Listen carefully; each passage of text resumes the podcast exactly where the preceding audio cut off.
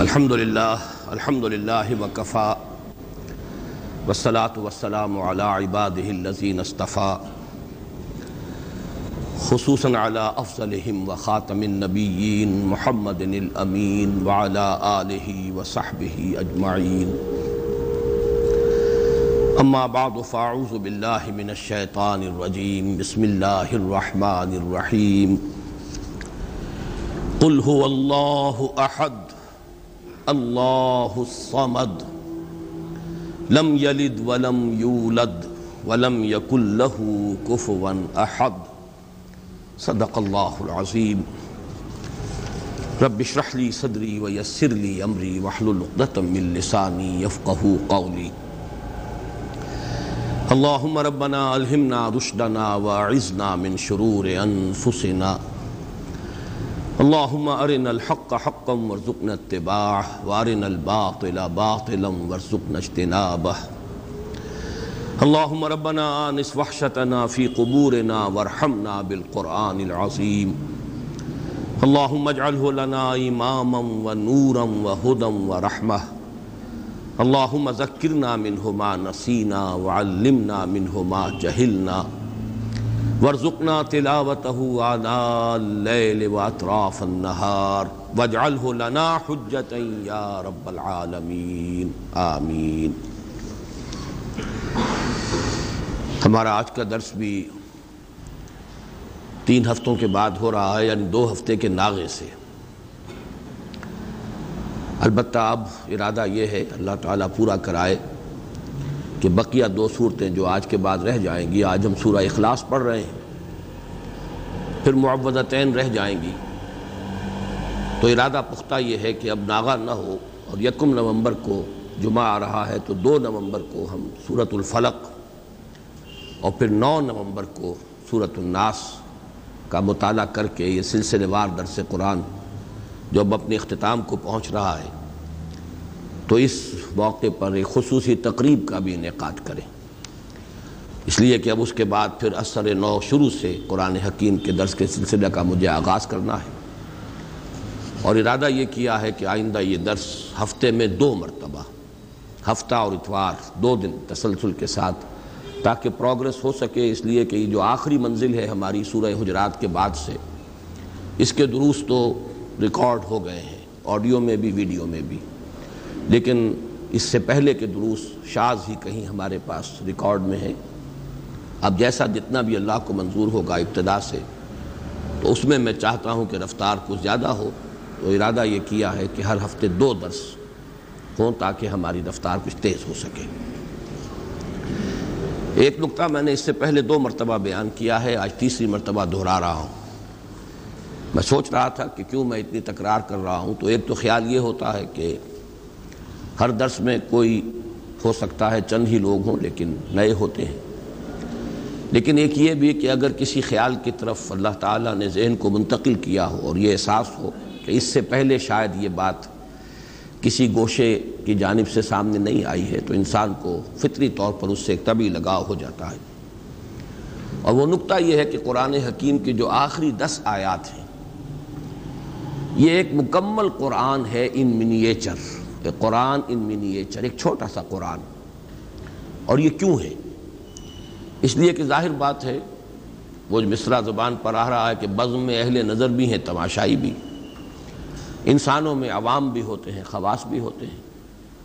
سنجیدہ طالب علم بھی ہوتے ہیں اور ایسے بھی ہوتے ہیں کہ جو علم سے یا کوئی طبی مناسبت نہیں ہوتی یا اتنے مواقع انہیں نہیں ملتے۔ تو پورے قرآن کا پڑھنا، اس کا سمجھنا یہ تو ظاہر بات ہے کہ سب لوگوں کا نصیب تو نہیں ہے۔ لیکن یہ کہ یہ دس صورتیں چھوٹی چھوٹی صورتیں یہ ایسی ہیں کہ جو اکثر و بیشتر نمازوں میں پڑھی جاتی ہیں۔ عام آدمی بھی ذرا سا بھی اگر مس ہو، لگاؤ ہو، کوئی دلچسپی ہو دین سے، تو ان دس صورتوں کو تو یاد کر لیتا ہے۔ یہی وجہ ہے کہ تراویح کی نماز میں جہاں کوئی حافظ نہیں ہوتے یا آخری ایام جو ہوتے ہیں ختم قرآن کے بعد، پھر ان میں انہی دس صورتوں کو دو مرتبہ پڑھ کر بیس رکعتوں میں وہ جو تلاوت کی جاتی ہے۔ تو ان میں میں نے غور کیا تو نظر آیا کہ ایک تو دین کے جو تمام بنیادی تصورات ہیں، وہ سب جمع ہو گئے۔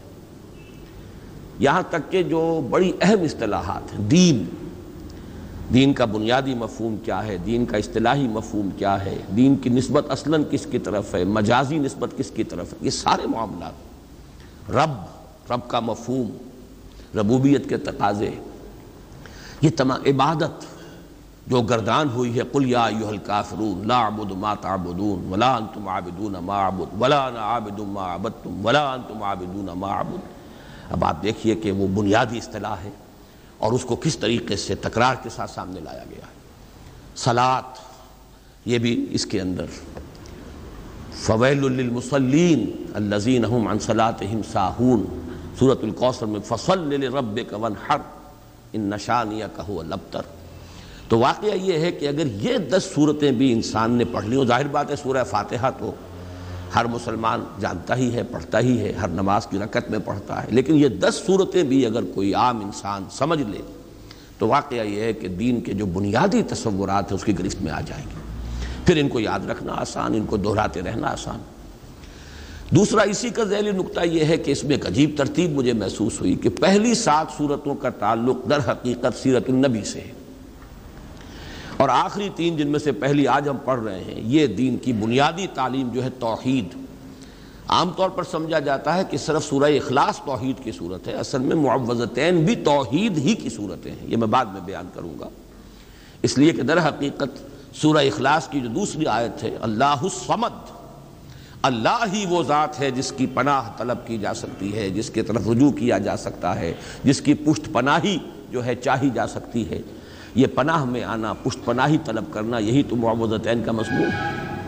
تو معوضتین در حقیقت دونوں جو ہے اس اللہ السمد ہی کی شرح پر مشتمل ہے اور یہ وہ توحید عملی ہے۔ بہرحال تین صورتیں آخری جو ہیں، وہ تو توحید کا نہایت عظیم خزانہ۔ پہلی سات صورتوں میں ایک عجیب حسن ترتیب کے ساتھ سیرت کے مضامین ہیں۔ کسی بھی انسانی شخصیت کی سیرت لکھی جائے، اس کی لائف بائیوگرافی لکھی جائے پہلی بات یہ ہوگی کب ولادت ہوئی، کہاں ولادت ہوئی۔ سورت الفیل کیا ہے؟ عام الفیل میں ولادت ہوئی ہے۔ اور وہ اصحاب الفیل کون تھے جو خانہ کعبہ کو ڈھانے کے لیے ارادے سے آئے تھے؟ مکہ مکرمہ میں ہے۔ تو گویا کہ یہ حضور صلی اللہ علیہ وسلم کی ولادت کے ساتھ منسلک ہے سورت الفیل پھر یہ کس قوم سے تھے؟ کس قبیلے سے تھے؟ کیا آپ کا خاندان کا حسب نصب کیا ہے؟ سورت القریش کیا ہے؟ قریش آپ کا قبیلہ ہے جس کے آپ ایک فرد ہیں۔ ان کا کیا مقام تھا؟ اللہ کے ان پر کیا احسانات تھے؟ کس طرح انہوں نے ان احسانات کی ناشکری کی ہے؟ یہ ہے صورت القریش کا مضمون۔ لِلَافِ قریش إِلَافِهِمْ رِحْلَةَ الشِّتَاءِ وَالصَّيْفِ۔ فَلْيَعْبُدُوا رَبَّ هَذَا الْبَيْتِ الَّذِي أَطْعَمَهُم مِّن جُوعٍ وَآمَنَهُم مِّن پھر تیسری صورت جس ماحول میں آپ پیدا کیے گئے، جہاں آپ کو اپنا عظیم فرض منصبی ادا کرنا تھا، اس کے کردار اور اخلاق کا عالم کیا تھا؟ یہ جو سورہ مبارکہ ہے۔ ارایت الذی یکذب بالدین فذالک الذی يدعو الیتیم ولا يحض على طعام المسکین فویل للمصلین الذین هم عن صلاتهم ساہون الذین هم یراؤون ویمنعون الماعون۔ یہ سارا کس کا بس بیان ہو رہا ہے؟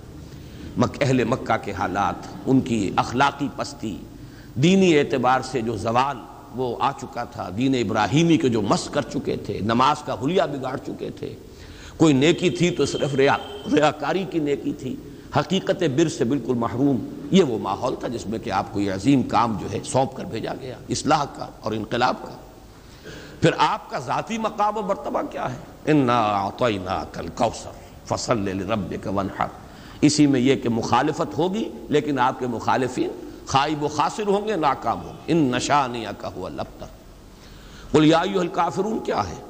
جب یہ مخالفت اور یہ تصادم کشاکش حق و باطل کی اپنی انتہا کو پہنچ کر پھر ذرا نرمی پر آئی ہے اور مصالحت کی باتیں شروع ہوئی ہیں، تو یہ اعلان برات، قل یا ایوہ الکافرون، لا عبد ما تعبدون ولا انتم عابدون ما عبد یوں سمجھئے کہ پورا مکی دور اس میں آ گیا۔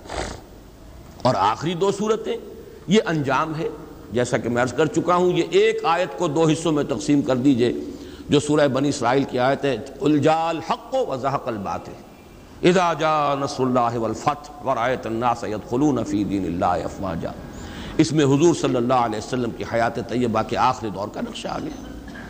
اور یہ کہ جو آپ کے سب سے کٹر دشمن تھے، سب سے سب سے زیادہ معاند ابو لہب اور اس کی بیوی، عورتوں میں سر فہرست، ام جمیل۔ اور مردوں میں سب سے زیادہ یوں جس کے لیے میں نے وہ بڑے ثقیل الفاظ بھی آپ کو سنائے تھے۔ جو کہ یوں سمجھیے کہ نکما ترین انسان جو ہو سکتا ہے، پس ترین اخلاق کا اور سخت ترین مخالف اور قریب ترین عزیز۔ یہ سارے ترین جمع کیجیے تو وہ ایک شخص بنتا ہے ابو لہب۔ لیکن اس کے ہاتھ ٹوٹ گئے، وہ برباد ہو گیا، وہ تباہ ہو گیا۔ یہ در حقیقت ان چاروں کو جمع کیا جائے۔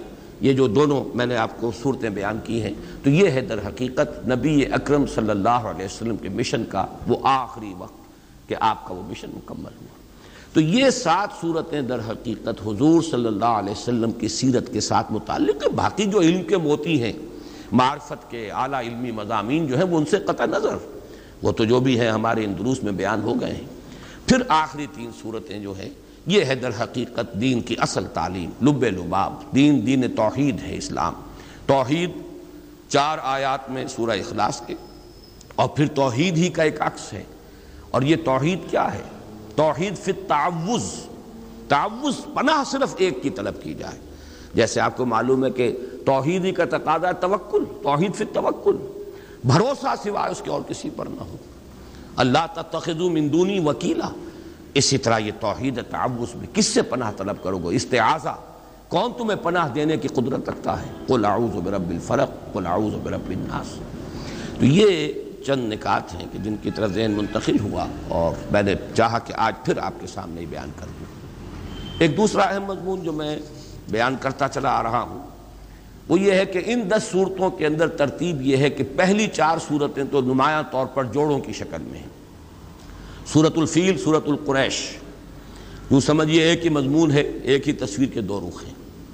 پھر اسی طریقے سے اس سے اگلی صورت جو ہے، وہ ارایت النزی یکذب بالدین، سورہ معاون اور سورہ کوثر یہ بھی ایک ہی تصویر کے دو رخ ہیں ایک کردار وہ ہے جن سے سابقہ ہے محمد الرسول اللہ صلی اللہ علیہ وسلم کو، ایک مقام و مرتبہ ہے محمد الرسول اللہ کا۔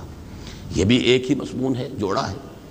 البتہ پھر سورہ کافرون ایک منفرد مزاج کی صورت ہے۔ اگلی دو صورتیں نمایاں طور پر جوڑے کی شکل میں ہیں۔ جال حق و ازحق الباطل۔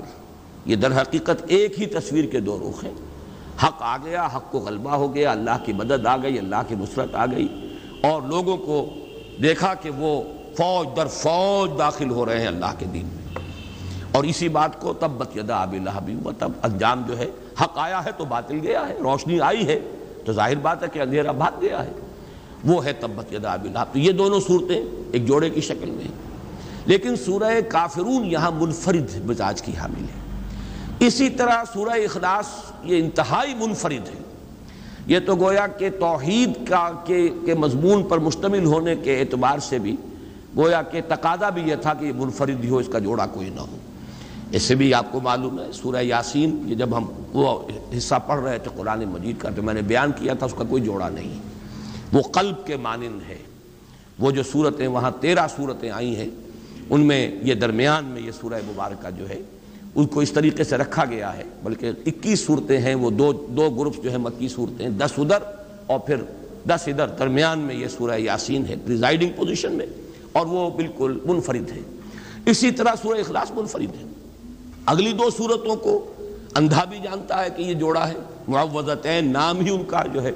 دو صورتیں جن میں تعوض کی تلقین ہوئی ہے۔ قل اعوذ برب الفلق، قل اعوذ برب الناس۔ تو یوں سمجھئے کہ یہ آخری چھ صورتیں جو ہیں دو سہ سوروں کی شکل میں ہیں۔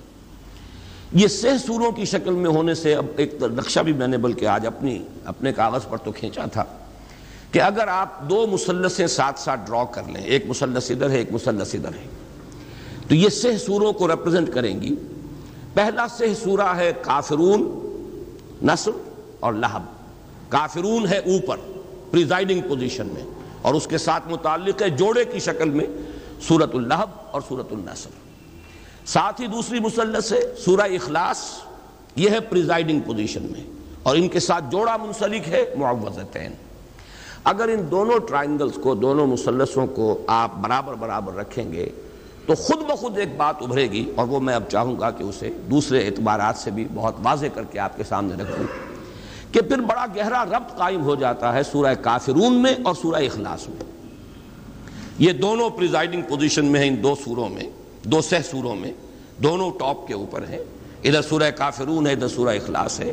کافرون کے ساتھ متعلق سورت النصر سورت الحم سورت الاخلاص کے ساتھ متعلق سورت الفلق سورت الناس۔ یہ دونوں جو ٹاپ پر ہیں، ان کے مابین جو ربط ہے، ذرا اس کو آپ سمجھیے کہ کس کس اعتبار سے۔ اب نوٹ کیجیے حضور کا عام طور پر معمول جو تھا، قرآن مجید کی قرآن جو آپ نماز میں کیا کرتے تھے، تو وہ قریب کے جوڑے آپ لیتے تھے۔ سورت العلیٰ اور سورت الغاشیہ۔ حالانکہ سورہ غاشیہ بڑی ہے، تعداد تعداد آیات کے اعتبار سے۔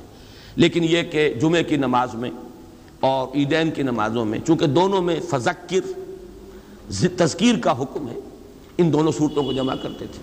یا پھر سورہ جمعہ، سورہ منافق یہ آپ جمع کرتے تھے۔ لیکن بعض جگہوں پر آپ کا ہم نے معمول دیکھا کہ اس سے، اس اصول سے ہٹ کر کہیں سے ایک صورت لی ہے، کہیں سے دوسری لی ہے، تو اس میں بھی کوئی نہ کوئی مناسبت ہوتی ہے۔ سورہ کافرون اور سورہ اخلاص کا عجیب معاملہ ہے کہ اہم ترین جو سنتیں ہمارے ہاں نماز کی جو شمار ہوتی ہیں، ان میں حضور کا معمول ان دونوں کو جمع کرنے کا ہے۔ فجر کی دو سنتیں پہلی رکعت میں سورہ کافرون دوسری میں سورہ اخلاص۔ درمیان میں دو صورتیں چھوڑ دی آپ۔ اسی طریقے سے طواف کی دو رکعتیں، بہت مشہور، بہت ہے طواف کے ساتھ ان کا ایک بڑا گہرا رب۔ پہلی میں سورہ کافرون دوسری میں سورہ اخلاص۔ یہ جو ربط اور تعلق ہے، اس کو اچھی طریقے سے سمجھ لیجیے کہ ان میں بڑی یعنی گہری مناسبت ہے ان دونوں صورتوں کے اندر۔ اور اسی کے ساتھ نوٹ کیجیے، یہی دو صورتیں ہیں جن کے نام بے شمار ہیں۔ اور ایک نام مشترک ہے سورہ کافرون کے بارے میں یہ بات میں اس وقت بتانا بھول گیا کہ اس کا نام سورت الاخلاص بھی ہے۔ سورہ اخلاص ان دونوں صورتوں کا نام ہے۔ ویسے وہ زیادہ مشہور سورہ کافرون کے نام سے ہے۔ لیکن یہ کہ اس کے بھی نام بہت ہیں، اس کے بھی نام بہت ہیں۔ آج جو میں اس سورہ مبارکہ کے نام ہے، وہ تو میں بعد میں آپ کو گنواؤں گا بھی۔ سورہ اخلاص کے نام۔ اور یہ عربوں کے اس مزاج کے مطابق ان کا ایک ذوق تھا۔ جس چیز سے انہیں زیادہ محبت ہوتی تھی، جس چیز کی زیادہ عظمت ہوتی تھی، اس کے نام بہت زیادہ رکھ دیتے تھے۔ مختلف پہلوؤں سے، مختلف صفات کے اعتبار سے۔ شیر شیر کے آپ کو لیے ہزاروں لفظ مل جائیں گے۔ اب شیر کی ہر ہر ادا کے اعتبار سے اس کا ایک علیحدہ نام ہو جائے گا۔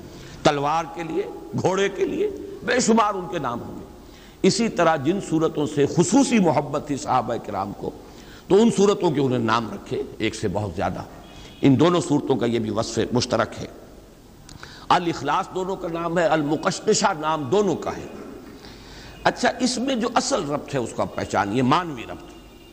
یہ سورہ کافرون اور سورہ اخلاص کے بابین بڑی یعنی مانوی جو ان دونوں کا ربط ہے، اس کے اعتبار سے اہم بات ہے کہ سورہ کافرون میں ما عبد جسے میں پوجتا ہوں، یہ دو مرتبہ آیا۔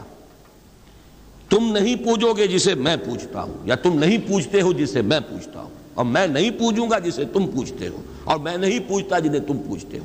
ایک فطری سوال اٹھتا کہ آپ کسے پوچھتے ہیں؟ وہ کون ہے؟ اس کی صفات کیا ہے؟ اس کی شان کیا ہے؟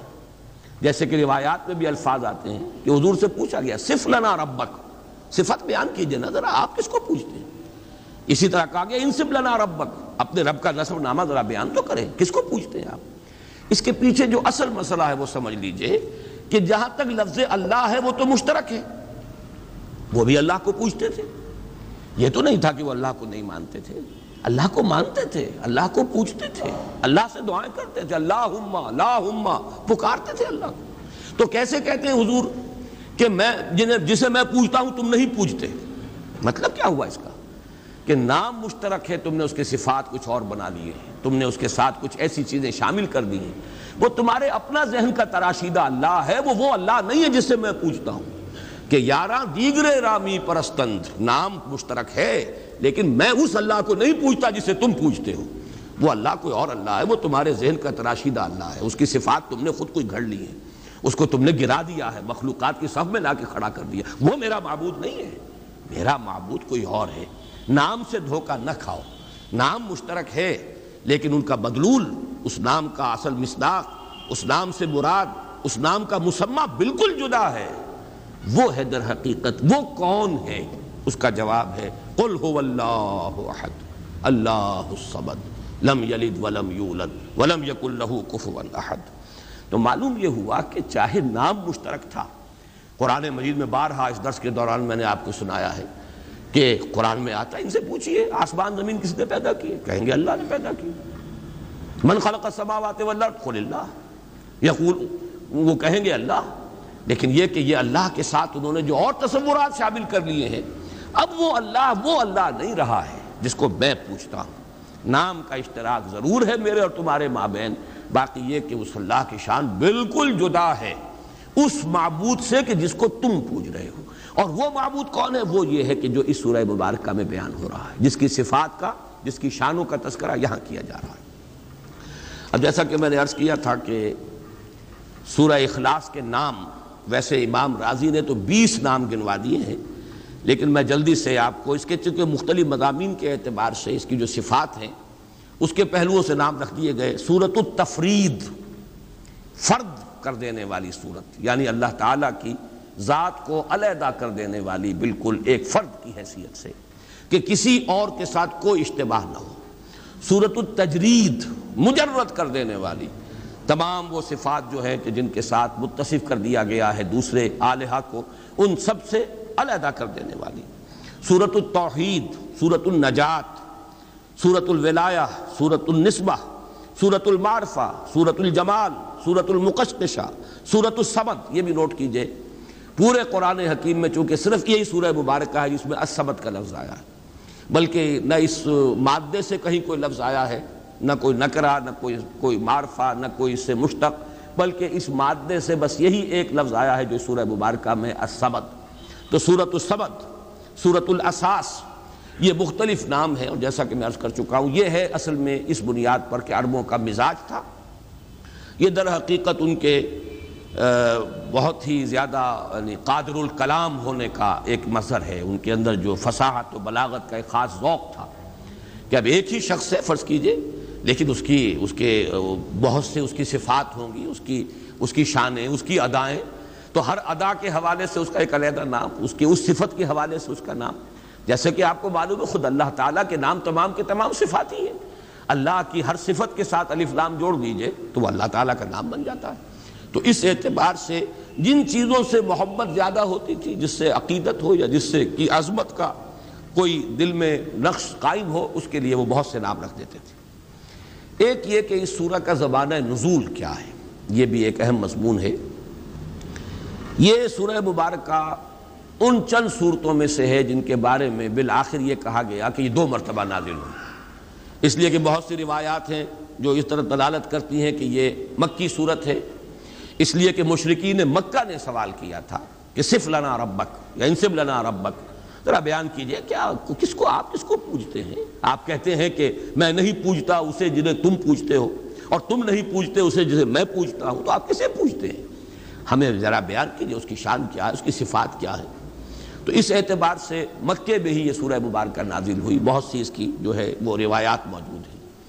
بعض روایات یہ کہ یہود نے سوال کیا تھا کہ آپ اللہ کی توحید کا اور اللہ کو پر ایمان لانے کی جو دعوت دے رہے ہیں، تو کیا صفات ہیں اس کی؟ تو یہ سورہ مبارکہ نازل ہوئی۔ تو یہ مختلف روایات ہیں اور اس پر میں سمجھتا ہوں کہ حق ادا کر دیا ہے مولانا مودودی مرحوم نے، تفیم القرآن کے اس کا جو اب ہر صورت کا وہ ایک مقدمہ لکھتے ہیں۔ تو تمام روایات جمع کر دی ہیں۔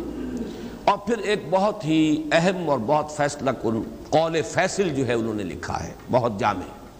اور اس سے ثابت یہی ہے اکثر لوگوں کی رائے بھی یہی ہے، لیکن اس کو بیان کرنے کا اسلوب وہاں پر بہت عمدہ ہے مولانا مودودی مرحوم کا۔ اور وہ یہ کہ یہ ہے مکی۔ لیکن چونکہ جب بھی حضور سے پوچھا گیا اللہ کے بارے میں تو حضور نے یہی صورت پڑھ دی۔ تو مغالطہ ہو گیا، لوگوں کو شادیاں بھی نازل ہوئی ہے۔ اور یہ میں پہلے بھی بیان کر چکا ہوں۔ جیسے وہ مشہور واقعہ جو حضرت عمر رضی اللہ تعالیٰ عنہ کا حضور کے انتقال کے بعد جو جذباتی ایک کیفیت ہو گئی تھی۔ اور آپ نے تلوار کھینچ لی تھی اور فرمایا تھا کہ جو کہے گا کہ محمد کا انتقال ہو گیا، اسے قتل کر دوں گا۔ تو یہ خاص جذباتی کیفیت تھی۔ ایک جذب کا کا عالم تھا۔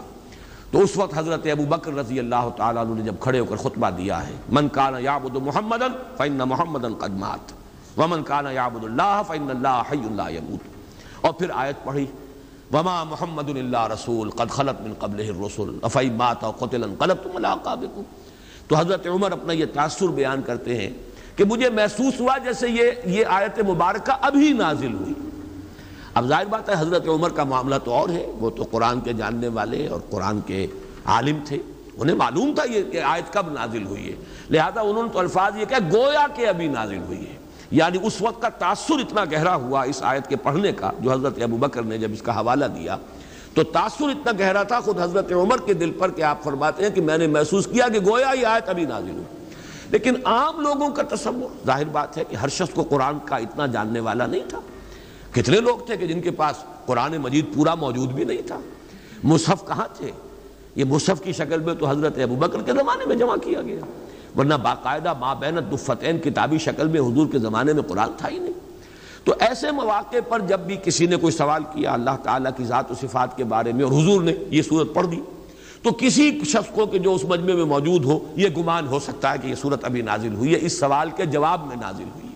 اور اس اعتبار سے یہ رائے بھی بن گئی کہ یہ گویا کہ مدنی صورت ہے، لیکن یہ کہ مضامین کو دیکھیے، اس کا اسلوب دیکھیے، اس کا سٹائل دیکھیے۔ سب کے سب قطع ثبوت ہے یہ شے کہ یہ سورہ مبارکہ صرف مکی نہیں، مکی دور کے بھی بالکل ابتدائی زمانے سے متعلق ہے۔ اس کے لیے بھی جو ایک برہان قاطع دی ہے، مولانا مودودی نے، وہ بہت ہی کنونسنگ ہے۔ اس لیے کہ اس میں جو لفظ احد آیا ہے، یہ بعد میں میں اس کی مزید جو تشریح کروں گا تو وہ بات سامنے آ جائے گی۔ سوائے اللہ کی ذات کے یہ لفظ صفت کے اعتبار سے کسی اور کے لیے مستعمل نہیں۔ نہ اس سے پہلے اس کا استعمال تھا۔ یہ صرف نازل ہوا قرآن مجید میں اللہ کی ذات کے لیے صفت کے طور پر۔ اس اعتبار سے غور کیجیے تو جب حضرت بلال کے واقعات آتے ہیں رضی اللہ تعالیٰ عنہ، جب امیہ ابن خلف جو ان کا آقا تھا، جب انہیں سخت سزائیں دیتا تھا اور جب تپتی ہوئی زمین پر لٹا کر اور ایک بھاری پتھر سینے پر بھی رکھ دیتا تھا اور اوپر سے آگ برسا رہا ہوتا تھا، مکے کا سورج۔ اس وقت بھی ان کی زبان سے لفظ نکلتا تھا احد احد احد احد احد احد۔ وہ کسی درجے میں بھی کمپرومائز کرنے کے لیے تیار نہیں۔ تو یہ احد اس وقت جو ان کی زبان سے نکل رہا ہے، یہ قطعی ثبوت ہے اس کا کہ یہ سورہ مبارکہ اس وقت نازل ہو چکی تھی اور اسی کے حوالے سے قل هو اللہ احد اللہ صمد تو یہ احد کا لفظ جو ہے، یہ تو بڑی قطعی میں سمجھتا ہوں کہ دلیل ہے اس بات کی کہ حضرت بلال یہ سن چار یا پانچ کا واقعہ۔ یہ تعظیب المسلمین کا آغاز سن چار میں ہوا ہے، سن پانچ میں وہ اپنے عروج کو پہنچ گیا، پرسیکیوشن مسلمانوں کی اور ان میں ظاہر بات ہے کہ سب سے زیادہ جو بھی اس کا نشانہ بنے اس تشدد کا، وہ غلاموں کے طبقے سے جو لوگ ایمان لائے تھے۔ تو یہ وہ دور ہے۔ تو اس سے یہ ثبوت اس کا بالکل واضح طور پر مل گیا کہ یہ مکی صورت ہے۔ البتہ چونکہ اس کا بہت سے مواقع پر حوالہ آیا ہوگا بالکل فطری طور پر کہ جب بھی اللہ کی ذات و صفات کا معاملہ زیر بحث آیا، یقیناً حضور نے یہی سورہ مبارکہ پڑھ دی اور یہی سب سے مختصر صورت بھی ہے اور بہت جامع بھی ہے۔ اس اعتبار سے کچھ حضرات کو اگر یہ مغالطہ ہو گیا ہو کہ یہ مدینے میں نازل ہوئی ہے تو وہ بات قرین قیاس سے سمجھ میں آتی ہے۔ ایک اور موضوع میں چاہتا ہوں، وہ بھی آپ کے سامنے واضح ہو جائے۔ پہلے بھی میں نے کہا لفظ استعمال کیے جس چیز سے عربوں کو خاص محبت ہو جاتی تھی، اس کے نام بہت سے رکھتے تھے۔ اس سورہ مبارکہ سے صحابہ کرام کو جس درجے شغف تھا، جتنی محبت تھی، اس کے ضمن میں کچھ واقعات بیان ہوئے۔ ایک روایت کے جو بخاری اور مسلم دونوں میں ہے، اور اس کی راویہ ہیں حضرت عائشہ صدیقہ رضی اللہ تعالی عنہ اس میں واقعہ بیان ہوا ہے کہ حضور نے کوئی دستہ بھیجا کسی مہم پر۔ اور ایک اس کے سردار ظاہر بات ہے، امیر تھے امیر الجیش اب جہاں بھی نماز پڑھی جاتی تھی تو وہی امیر امام بھی ہوتے تھے۔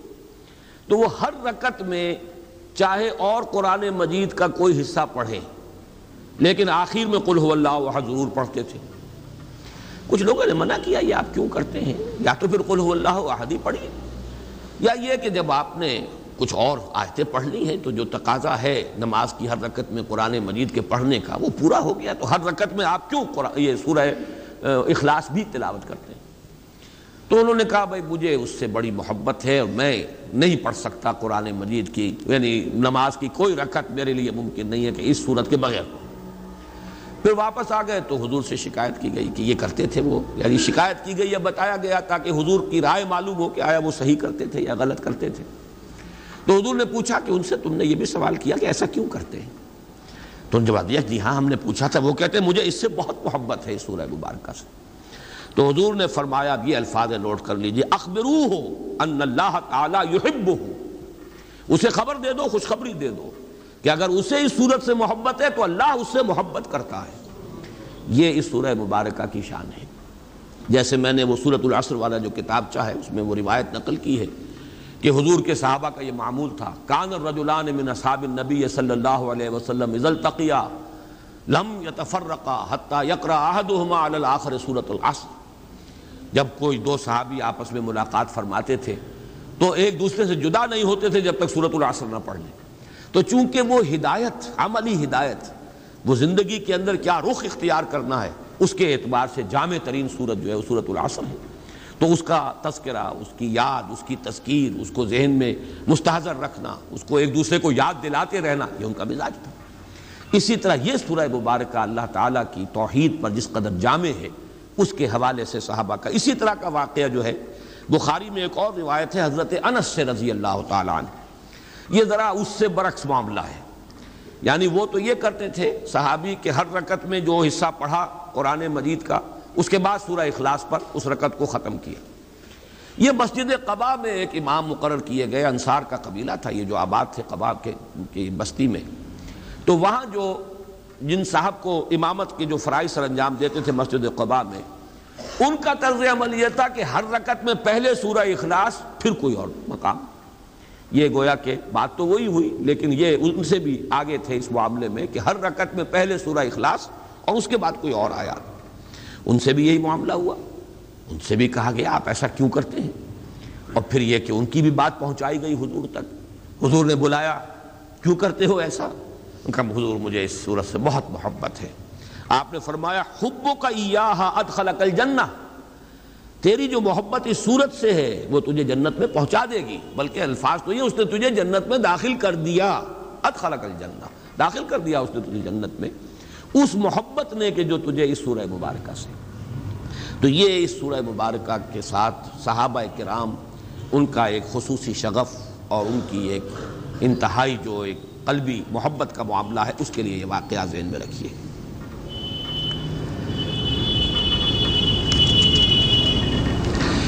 اس صورت کے بارے میں میں ویسے تعجب کے ساتھ بیان کر رہا ہوں کہ مولانا اصلاحی صاحب نے ایک جملہ لکھا ہے۔ بعض لوگ اسے سلو سے قرآن کے مساوی قرار دیتے ہیں۔ حالانکہ صحیح ترین روایات میں یہ خود حضور کا قول ہے۔ یعنی مجھے حیرانگی اس پر ہے کہ اتنی صحیح اچھا قول قبول بھی کر رہے ہیں، اس کی توجہ بھی بیان کر رہے ہیں۔ یہ سلو سے قرآن کیوں ہے؟ اس لیے ہے کہ اگر دین کا آپ تجزیہ کریں گے، دین کی جڑ و بنیاد ایمان ہے، ایمان کے تین اجزاء ہیں، توحید، معاد اور رسالت۔ یہ تین بنیادی آرٹیکلز آف فیتھ جنہیں آپ کہیں گے، ان کے نام، ان کا نام مجموعی ایمان ہے۔ ایمان جڑ ہے دین کی، بنیاد ہے۔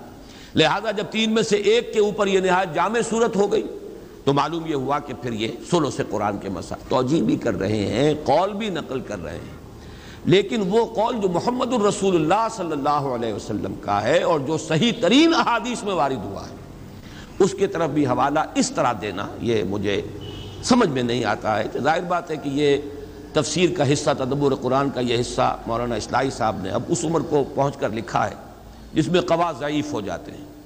اور معلوم ایسا ہوتا ہے کہ کچھ حدیث نبوی سے کچھ ایسا بودھ پیدا ہو چکا تھا مزاج میں کہ جہاں انہیں اختلاف ہے، وہاں تو ظاہر بات ہے کہ وہ جس حدیث کو بھی چاہیں اٹھا کر پھینک دیں، وہ تو اس لیے کہ اختلاف ہے انہیں اس کے اوپر جو جرح کرنی ہو، جو نقد کرنی ہو، لیکن جہاں اتفاق ہے، اس مضمون سے اتفاق ہے جو اس حدیث میں بیان ہوا۔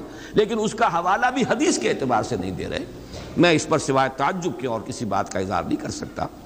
اس کو سلو سے قرآن قرار دیا خود محمد الرسول اللہ صلی اللہ علیہ وسلم۔ یہ روایت مسلم، صحیح مسلم میں ہے، حضرت ابو الدرداء رضی اللہ تعالی عنہ سے۔ اور صحیح بخاری میں ہے، حضرت ابو سعید الخدری رضی اللہ تعالی عنہ سے۔ اور حضرت ابن عباس اور حضرت انس سے بھی مروی ہے۔ مختلف روایات، دوسری اور جو صحائے ستہ کی کتابیں ہیں، بقیہ جو ہیں چار کتابیں، ان میں روایات ہیں، بہت سے صحابہ سے۔ اور اس میں یہ ہے کہ حضور نے فرمایا کہ کیا تم میں سے کسی شخص کے لیے یہ ممکن نہیں ہے کہ ہر رات ایک تہائی قرآن پڑھ لیا کرے؟ تو صحابہ نے کیا، حضور، کس کے لیے یہ ممکن ہے؟ ظاہر بات ہے، مشقت ہے، دن کی محنت ہے۔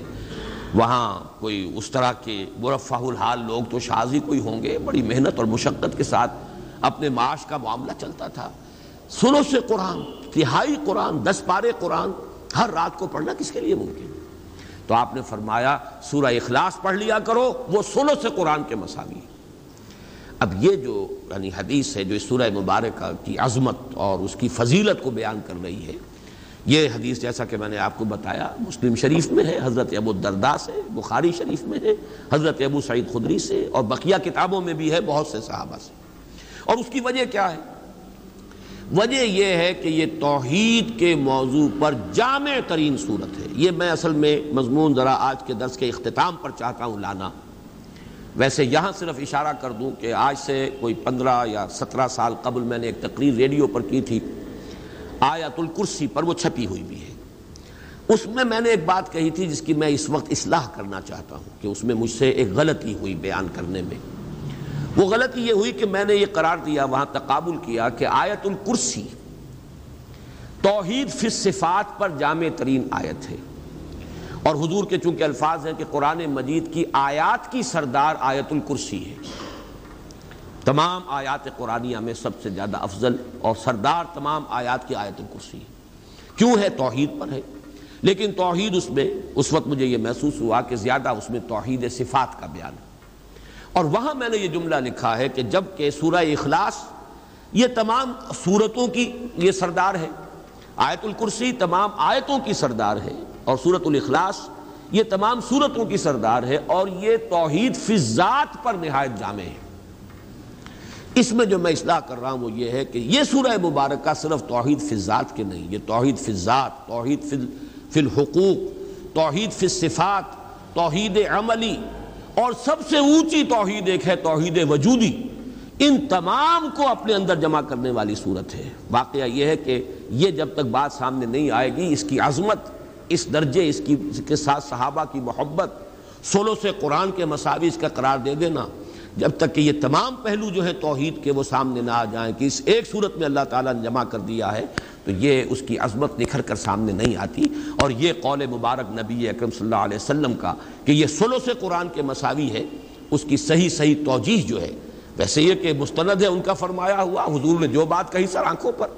لیکن یہ کہ اس بات پر ایک انشراح ہو الا وجہ بصیرت ایک انسان پہچانے کہ ہاں یہی بات ہے اور یہ اس بنیاد پر ہے۔ تو یہ بات نہیں حاصل ہو سکتی جب تک کہ یہ بات سامنے نہ آ جائے کہ یہ چاروں قسم کی توحیدیں، توحید وجودی، توحید عملی، توحید ذاتی، توحید صفاتی۔ ایک ایک آیت میں ایک ایک توحید کو نہایت ہی مختصر بلکہ گنتی کے الفاظ کے اندر جمع کر لیا گیا ہے۔ اب آئیے ہم اس سورہ مبارکہ کا لس برس مطالعہ شروع کرتے ہیں۔ قل هو اللہ احد۔ کہہ دو۔ وہ اللہ ایک ہے، یا یکتا ہے، یا اکیلا ہے، یا بے ہما ہے، سب سے الگ ہے۔ یہ میں نے چند جملے جو ہیں علیحدہ علیحدہ بیان کیے ہیں۔ عہد کی تعبیر میں جو مختلف اسلوب اختیار کیے گئے ہیں، میں نے ان سب کو آپ کے سامنے پیش کر دیا۔ پہلے تو اس جملے کی ترکیب کے بارے میں رائے سمجھ لیجیے۔ ایک رائے یہ ہے کہ قل، اس کے بعد ہوا جو ہے، یہ ضمیر شان ہے۔ یہ ترکیب کے اندر شمار میں نہیں آئے گی۔ مبتدا ہے اللہ، احد خبر ہے۔ اللہ مبتدا، احد الخبر۔ جملہ خبریہ بن گیا، جملہ اسمیہ خبریہ۔ اور یہ ہوا جو ہے، یہ صرف اضافی طور پر ضمیر شان کی حیثیت سے آئی۔ ایک رائے یہ کہ نہیں، ہوا مبتدا ہے، اللہ اس کی خبر اول ہے، وہ اللہ ہے، اکیلا ہے۔ گویا کہ دو خبریں ہیں۔ خبر اول اللہ اور خبر دوم احد۔ یا خبر اللہ اور اس کا بدل احد۔ یہ دو انداز ہیں ترکیب کے کہ جو اس ایک جملے کے کیے گئے ہیں۔ اور اس کے اندر، دونوں کے اندر پورے دلائل موجود ہیں اور مفہوم اور مدلول کے اعتبار سے ان میں کوئی خاص فرق واقع نہیں ہوتا۔ جیسا کہ میں بیان کر چکا ہوں، اس کی تقریب کیا ہوئی؟ میرے نزدیک اس کی صحیح ترین تقریب جڑتی ہے سورہ کافرون سے۔ اور خاص طور پر حضور کے اس فرمانے سے میں نہیں پوچھتا جسے تم پوچھتے ہو۔ تو پھر کسے پوچھتے ہیں آپ؟ من ہوا؟ کس کو آپ پوچھتے ہیں؟ اگر اللہ ہم بھی پوچھتے ہیں، لیکن یہ کہ وہ اللہ کوئی اور اللہ ہے جسے میں پوچھتا ہوں۔ جسے تم پوچھتے ہو، وہ اللہ تمہارا نام تم نے جو رکھ لیا ہے، یہ تمہارے اپنے ذہن کا تراشیدہ کوئی خدا ہے، اللہ ہے۔ می تراشت فکر ما ہردم خدا وندے جگر۔ رست از یک بند تا افتاد در بندے دیگر، اس اللہ کو میں نہیں پوچھتا، میں جسے پوچھتا ہوں، وہ اللہ ہے جو اکیلا ہے۔ اس کے ساتھ ہی اب میں چاہتا ہوں کہ کیونکہ اب ہم اختتام پر پہنچ رہے ہیں اور غالباً اب اگلی دو صورتوں میں لفظ اللہ نہیں آ رہا۔ اعوذ برب الفلق، اعوذ برب الناس، ملک الناس، الہ الناس۔ الہ کا لفظ تو آئے گا، اب اللہ کا لفظ نہیں آئے گا۔ یہ آخری آیت ہے قرآن مجید کی، جس میں اللہ کا یہ اسم مبارک آ رہا ہے۔ اس کے بارے میں چند باتیں جو ہے وہ نوٹ کر لیجیے۔ اللہ دو رائے ہیں اس کے بارے میں۔ ایک رائے جو زیادہ صوفیانہ مذاق رکھنے والوں کا کی رائے ہے۔ وہ یہ ہے کہ یہ اس میں جامد ہے، مشتق نہیں ہے، کسی اور مادے سے نکلا نہیں ہے، اس میں جامد ہے۔ اور اس میں ذات ہے اللہ کا۔ اس میں ذات لاہور شہر کا نام ہے، بس اب اس کو کہاں سے نکلا، کیا نکلا نکلا نکلا، کہیں سے نہیں ہے تو ایک علامت کے طور پر ہے۔ اس کو اس میں جامد کہتے ہیں۔ مشتق وہ ہے جو کسی مادے سے نکلا ہو۔ فعل سے فائل اور مفعول اور فعال، یہ سب کے سب بنتے چلے گئے۔ استفعال، یہ سب کے سب اس سے مشتق ہے۔ علم سے عالم، علامہ، علیم، متعلم، یہ سب کے سب آ گئے معلم، یہ سب مشتق ہے مادہ علم ہے۔ لیکن ایک رائے جو زیادہ تر صوفیانہ مزاج رکھنے والے لوگوں کی ہے، وہ یہ ہے کہ یہ اس میں جامد ہے، کسی سے نہیں بنا، کوئی اس کا مادہ نہیں، اور یہ اس میں ذات ہے۔ یہ خاص طور پر میں اس لیے کہہ رہا ہوں کہ صوفیہ کے بعض حلقوں میں اللہ کے لفظ کے ساتھ بالکل وہی معاملہ کیا جاتا ہے جو لفظ اوم کے ساتھ ہندوؤں میں کیا جاتا ہے۔ اوم کاغذ پر لکھ کر پھر اس پر نگاہ جماتے ہیں، توجہ کرتے ہیں، ارتکاز کرتے ہیں۔ یہ ایک سائیکولوجیکل ایکسرسائز ایک نفسیاتی ریاضت اور مشقت ہے۔ ظاہر بات ہے، اس کے کچھ نہ کچھ اثرات تو ہوتے ہیں۔ طبیعت کے اندر اس طرح توجہ کا اگر ارتکاز کیا جائے گا کسی چیز پر، اس سے کچھ اس کے اثرات اور نتائج پیدا ہوتے ہیں۔ تو وہ چیزیں جو اوم کے کلمے کے ساتھ ہیں، ہندوؤں میں وہی اللہ کو لکھ کر اور اسی طریقے سے اس کا نقش بنا کر پھر اس کے اوپر نگاہوں کا جمانا توجہ کا ارتکاز اور یہ سارے معاملے وہاں ہو رہے ہیں۔ اور اسی لیے وہ کہتے ہیں یہ بس اللہ کا اس میں ذات ہے یہ۔ اس کے معنی کو چھوڑ دو، اس کا مفہوم یہ کہاں سے نکلا ہے، کہاں سے بنا ہے، اس سے کوئی تعلق نہیں۔ مجھے اس رائے سے اختلاف ہے۔ مولانا اصلاحی صاحب نے بھی، آج میں نے دیکھا پھر، جب انہوں نے تفسیر تدبر قرآن شروع کی تو انہوں نے آیت بسم اللہ میں لفظ اللہ پر بحث کی، اگرچہ بہت مختصر بحث کی ہے۔ اس کا حق ادا نہیں کیا جیسا کہ کیا جانا چاہیے تھا۔ لیکن یہ رائے ظاہر کی ہے کہ یہ مشتق ہے، الہ پر الف لام داخل کر کے اللہ بنا ہے۔ مادہ اس کا الف لام ہے یہ گویا کہ وہ جو صوفیانہ مزاج کی بات ہے، گویا کہ اس کی نفی کی، چاہے اس کا تذکرہ انہوں نے نہیں کیا۔ لیکن میں حیران ہوا ہوں کہ یہاں سورہ اخلاص پر آ کر انہوں نے یہ لکھ دیا ہے، روا روی میں یہ اس میں ذات ہے اللہ کا۔ حالانکہ اس میں ذات قرار دینا، اس کے تقاضے بالکل کچھ اور ہیں۔ وہ تو پھر اس میں جامد ہے اور یہ صوفیہ کا مسلک و مشرب ہے۔ جبکہ نحویین کا سب کا تقریباً اتفاق ہے۔ اس بات پر جو مولانا اصلاحی نے آیت بسم اللہ میں لفظ اللہ کی بحث میں لکھی ہے، اسی سے مجھے اتفاق ہے۔ پہلے بھی تھا، آج بھی ہے کہ یہ بھی اللہ کا ایک صفاتی نام ہے۔ جیسے قادر یہ ایک اس میں نکرہ، القادر الف لام لگ گیا، معرفہ ہو گیا، یہ اللہ کا نام ہو گیا۔ علیم صفت العلیم، الخبیر، یہ اللہ کے نام بن گئے۔ الہ، یہ ایک اس میں نکرہ ہے۔ اور الہ الہ میں اصل میں یہ ہوا ہے کہ دو نام جڑ گئے۔ اب بیچ میں سے ایک جو حمزہ ہے، وہ نکال دیا گیا۔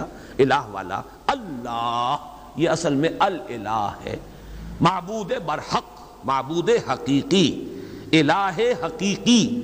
اور بہت سے الہ گھڑ لیے گئے، لیکن الہ واقعی، الہ حقیقی، وہ در حقیقت دی الہ جس کو کہا جائے گا، وہ اللہ ہے۔ اس معنی میں اس دوسری رائے ہی کے ساتھ میرا اتفاق ہے۔ باقی یہ کہ یہ لفظ، اس کا مادہ کیا ہے؟ یہ آج پھر میں سرسری طور پر آپ کو بتا دینا چاہتا ہوں کہ واقعہ یہ ہے کہ اللہ تعالیٰ کی ذات و صفات کے لیے اور اس کے ساتھ بندوں کے ذہنی، قلبی اور نفسیاتی جو ربط اور تعلق اور نسبت قائم ہو سکتے ہیں، ان سب کی تعبیر کے لیے اس سے زیادہ جامع مادہ کوئی ممکن نہیں تھا۔ اس لیے کہ عربی زبان میں اللہ یا اللہ اس کے معنی ہے آبادہ اللہ یا اللہ عبادہ کسی کی عبادت کی۔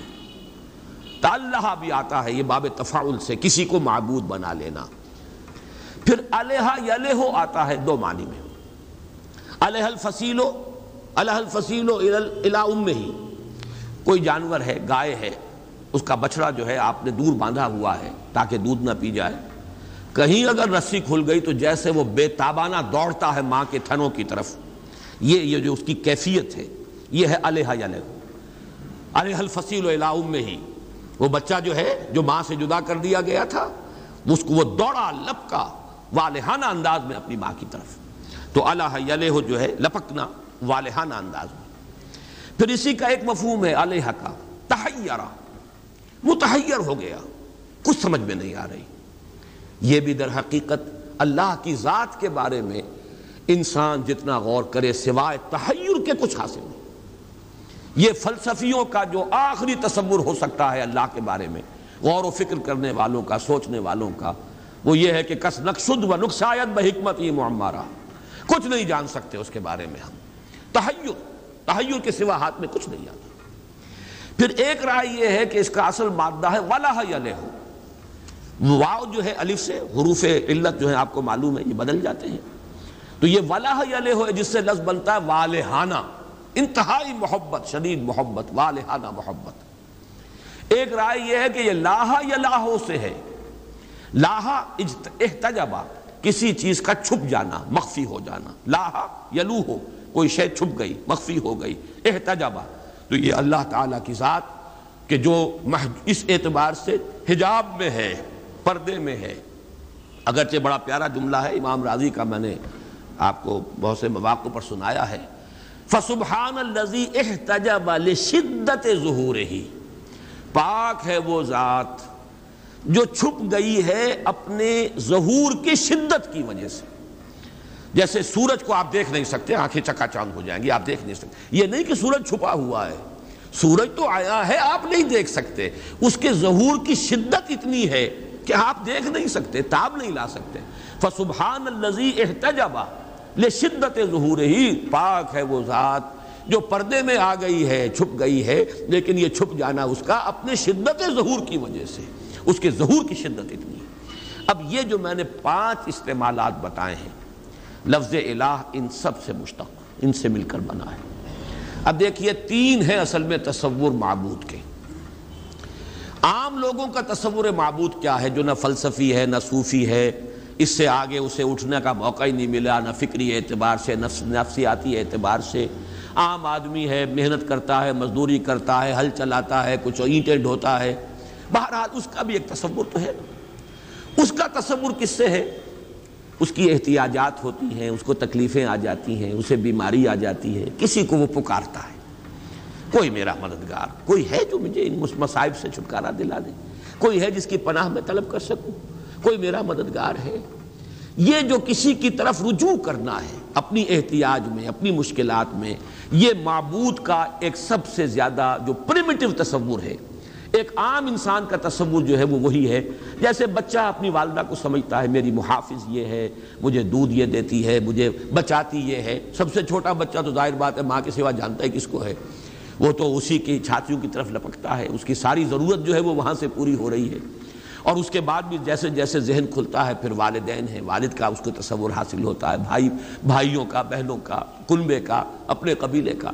لیکن یہ جو ہے کہ اپنی ضروریات کے لیے کسی کی طرف رجوع کرنا، مدد کی ضرورت ہو تو کس کو پکاروں؟ کہیں کو ضرورت ہو تو کس سے جا کر درخواست کروں کہ میری ضرورت پوری کر دے؟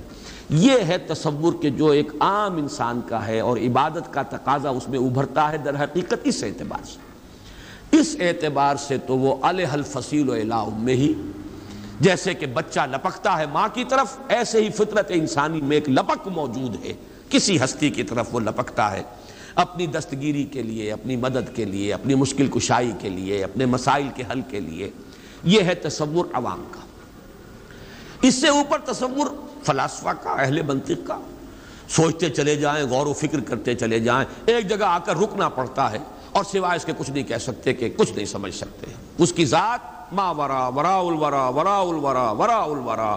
ہمارے وہم سے، خیال سے، تصور سے، تخیل سے سب سے بعید۔ کوئی اس کا تصور نہیں، کوئی اس کے بارے میں ہم کچھ نہیں کہہ سکتے۔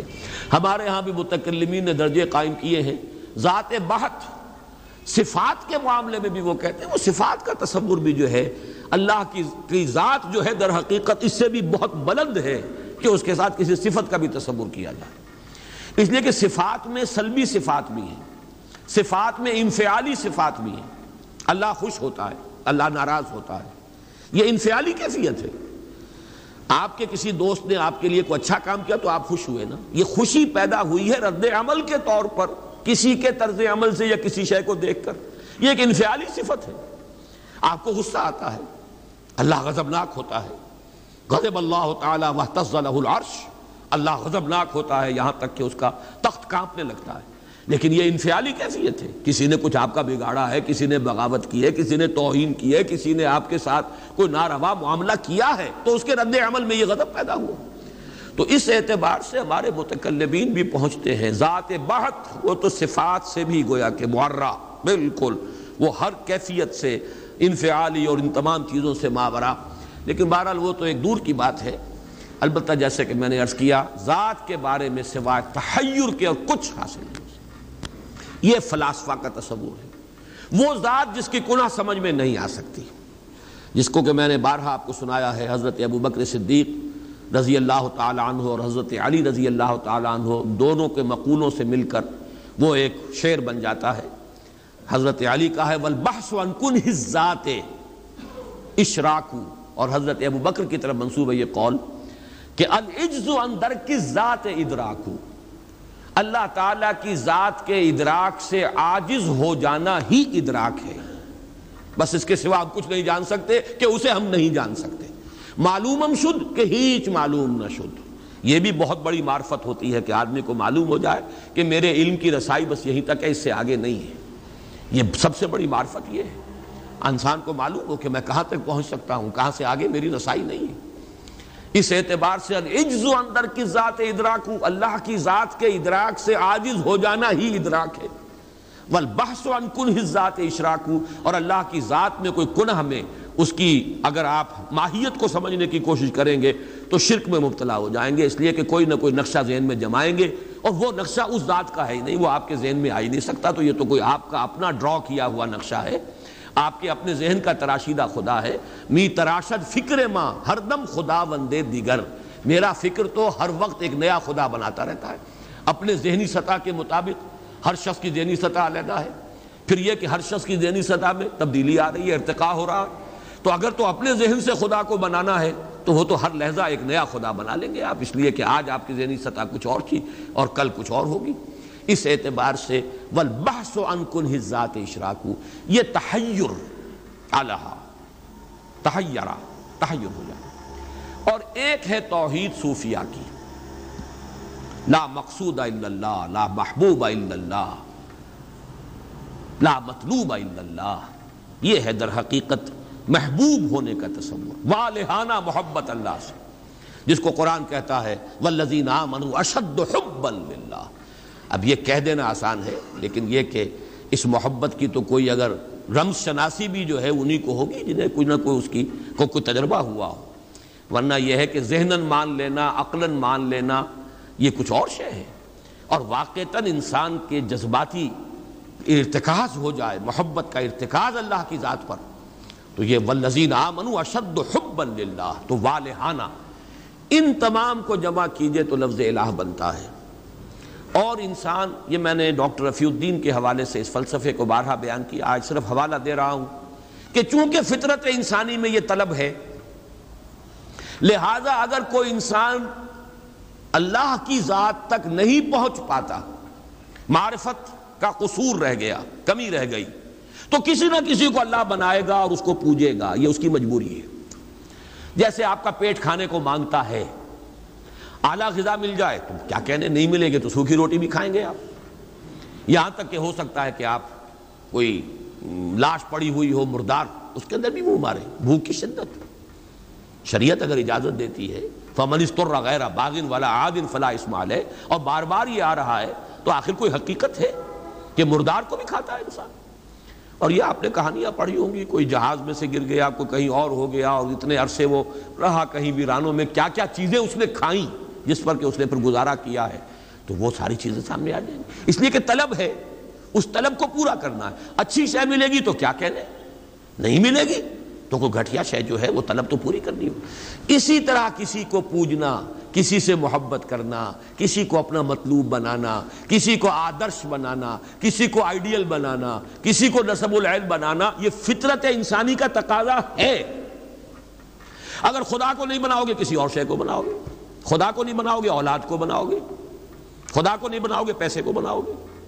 خدا کو نہیں بناؤ گے، شہرت کو بناؤ گے۔ اللہ مطلوب و مقصود نہیں بنے گا تو دنیاوی وجاہت بن جائے گی۔ نام ہو جائے میرا، دولت ہو جائے میرے پاس۔ کوئی نہ کوئی شے وطن کو بنا لو گے۔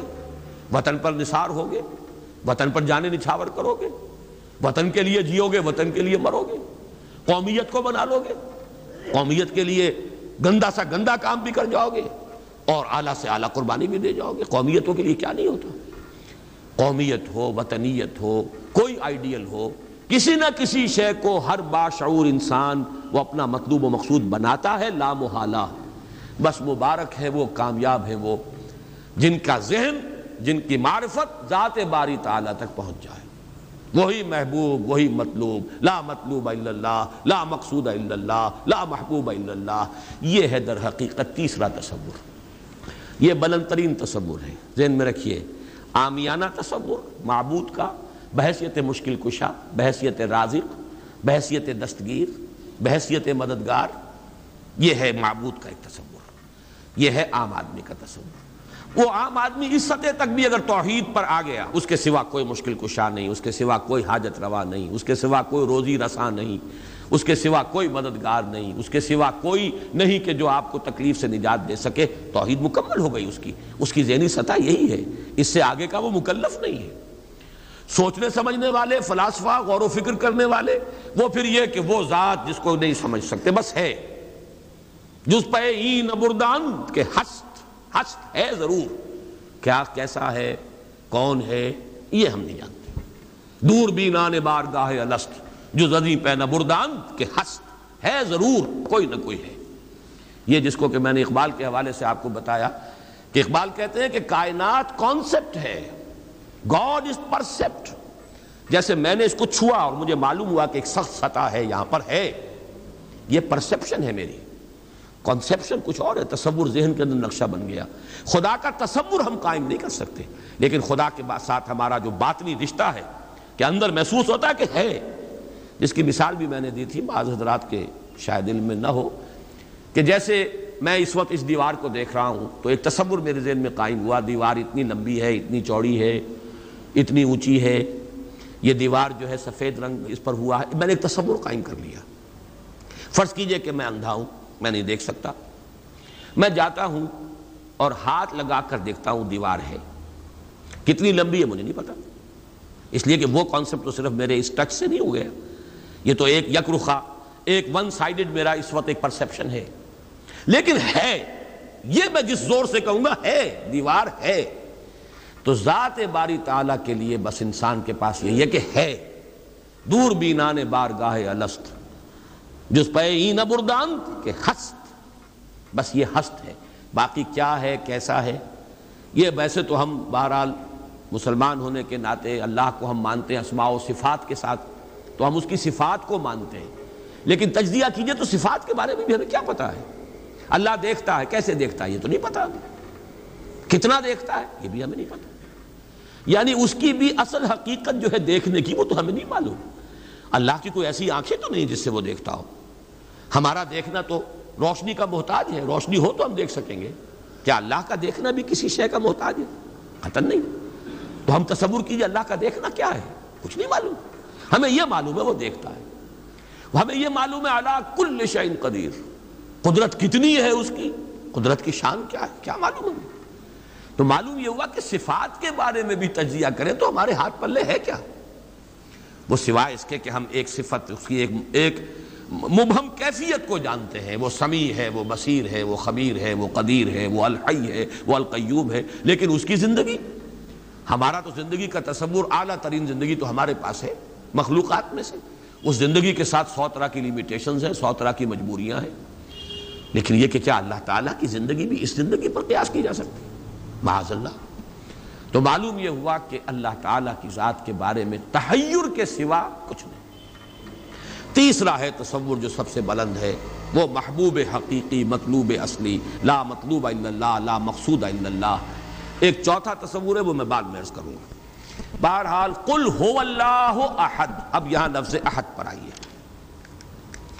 اس لفظ کو بھی نوٹ کیجیے۔ ویسے تو عام خیال یہ ہے کہ یہ واحد ان کی بدلی ہوئی شکل ہے۔ چنانچہ عام رائے یہ ہے کہ احد اور واحد ہم مانی ہیں۔ اکثر مفسرین نے اردو میں جو ترجمے کیے مترجمین نے، وہ کہو اللہ، وہ اللہ ایک ہے۔ اگرچہ اس پر خاصا اعتراض وارد ہوتا ہے۔ وہ تو، وہ بھی اللہ کو ایک مانتے تھے۔ صرف اس کے ساتھ کسی اور کو ایڈ کر لیا تھا۔ اس اللہ کو تو دو نہیں مانتے تھے وہ۔ وہ جو بڑا اللہ تھا، وہ تو ان کے نزدیک بھی ایک ہی تھا۔ اور ایک تو ہر شے ایک ہوتی ہے۔ جو معبود ہے دس تو ان میں سے بھی ہر ایک اپنی جگہ پر تو ایک ہے۔ ایک کمپوز، ایک ایک اس کا وجود ہے۔ لیکن بہرحال چونکہ اکثر و بیشتر رائے یہ ہے کہ احد اور واحد تقریباً ہم مانی ہے ترجمہ کیا گیا کہہ دو وہ اللہ ایک ہے۔ اور یہ کہ واحد ہی کی بدلی ہوئی شکل احد ہے۔ یہ تو ہے تقریباً بالعموم جو رائے ہے، لیکن میرے علم میں آج ہی یہ بات آئی ہے اور وہ میں آپ تک بھی منتقل کر رہا ہوں۔ امام راغب اصفہانی۔ ظاہر بات ہے، لغت کے تو بہت بڑے امام ہیں اور مفردات القرآن پر ان کی کتاب جو ہے مارکت الارا ہے، مشہور۔ انہوں نے اسے علیحدہ مادہ قرار دیا ہے۔ آہت ان کو الف ہا دال، علیحدہ لائے، شروع میں الف کی تختی میں لائے۔ واحد ان کے ساتھ شامل نہیں کیا۔ معلوم ہوا کہ یہ ایک اپنی جگہ پر ایک مستقل مادہ ہے ان کے نزدیک۔ یہ واحد سے اس کا تعلق نہیں، بلکہ احد اپنی جگہ پر ایک مستقل علیحدہ مادہ ہے۔ اور اسی اعتبار سے انہوں نے اسے واحد سے علیحدہ کر کے الف کی تختی کے اندر لیا ہے۔ اب اس کا جہاں تک استعمالات ہیں، اس میں بھی اتفاق ہے۔ تین اس کے استعمالات ہیں۔ سب سے زیادہ استعمال اس لفظ کا ہوتا ہے نفی مطلق کے لیے۔ کمرے میں کوئی نہیں ہے، ایک بھی نہیں ہے۔ جب یہ کہنا ہو تو آہد کا لفظ آئے گا۔ معافی آہد کوئی نہیں ہے، ایک بھی نہیں اکیلا، اسی معنی میں قرآن مجید میں یہ لفظ بہت مرتبہ آیا ہے، خاص طور پر آپ سورہ کہف کو اگر دیکھیں گے۔ لا یشرک فی حکم ہی احدا۔ اللہ اپنے حکم اور اپنے اختیار میں کسی کو نہیں شریک کرتا، کسی ایک کو بھی نہیں کرتا۔ یعنی یہ نفی میں مبالغے کے لیے یہ لفظ استعمال ہوتا ہے۔ اور صورت ختم بھی ہوئی ہے، فمن کان یرجو لقاء ربه فلیعمل عملا صالحا ولا یشرک بعبادت ربه احدا احد کا اکثر و بیشتر استعمال عربی زبان میں نفی مطلق۔ کوئی نہیں، کوئی بھی نہیں، ایک بھی نہیں۔ جب اس کو کہنا ہو تو لفظ احد سے کا سہارا لیا جاتا ہے۔ یا پھر یہ لفظ آتا ہے مضاف یا مضاف الہ ہو کر۔ جیسے عشرات کے ساتھ آئے گا، احد عشرہ کوکبن یا احد و عشرون جمع کر کے۔ یہ گنتی کے ساتھ یہ مضاف ہو رہا ہے۔ اور یا یہ کہ جیسے کہ مضاف الہ ہوتا ہے۔ فاما احدکما فیسقی ربہ خبرہ حضرت یوسف علیہ السلام نے فرمایا تھا، ان دو نوجوان جو داخل ہوئے تھے جیل میں ان کے ساتھ، انہوں نے اپنے اپنے خواب بیان کی تم میں سے، تم دو میں سے ایک، احدکم۔ جیسے کہ حدیث میں آتا ہے، لا یومن احدکم حتی یحب لنفسه حتی یحب یحب لاخیه ما یحب لنفسه یا لا یومن احد و کم احدکم حتی اکون، حتی یکون هواه طبعا لما جئت به۔ یا یہ کہ لا یومن احدکم حتی اکون احب الیہ من والدہ وولدہ والناس اجمعین اب یہ تین احادیث آ گئی زبان پر. تو احدکم یہ گویا کہ مضاف ہو کر آ رہا ہے، اس طریقے سے یہ لفظ مضاف ہو کر یا مضاف الہ ہو کر استعمال ہوتا ہے۔ صرف قرآن مجید میں یہ لفظ ذات باری تعالیٰ کے لیے علیحدہ سے مستقل ایک صفت کے طور پر آیا ہے، قل هو اللہ احد۔ یہ ایک خاص بات ہے، اس کو نوٹ کر لیجیے۔ کہ اس لفظ کا یہ استعمال اس اعتبار سے، صفت کے اعتبار سے کسی اور کے لیے، غیر اللہ کے لیے ہے ہی نہیں۔ قل هو اللہ احد۔ یہ اس یہاں پر آ رہا ہے، ایک مستقل صفت علیحدہ لیکن یہ صرف اللہ کے ساتھ۔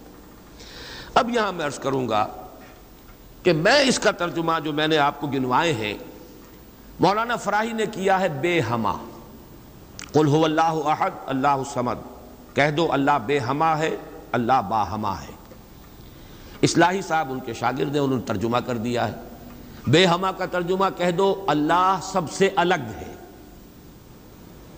اور اللہ سب کے ساتھ ہے۔ سمد اللہ سب کے ساتھ ہے۔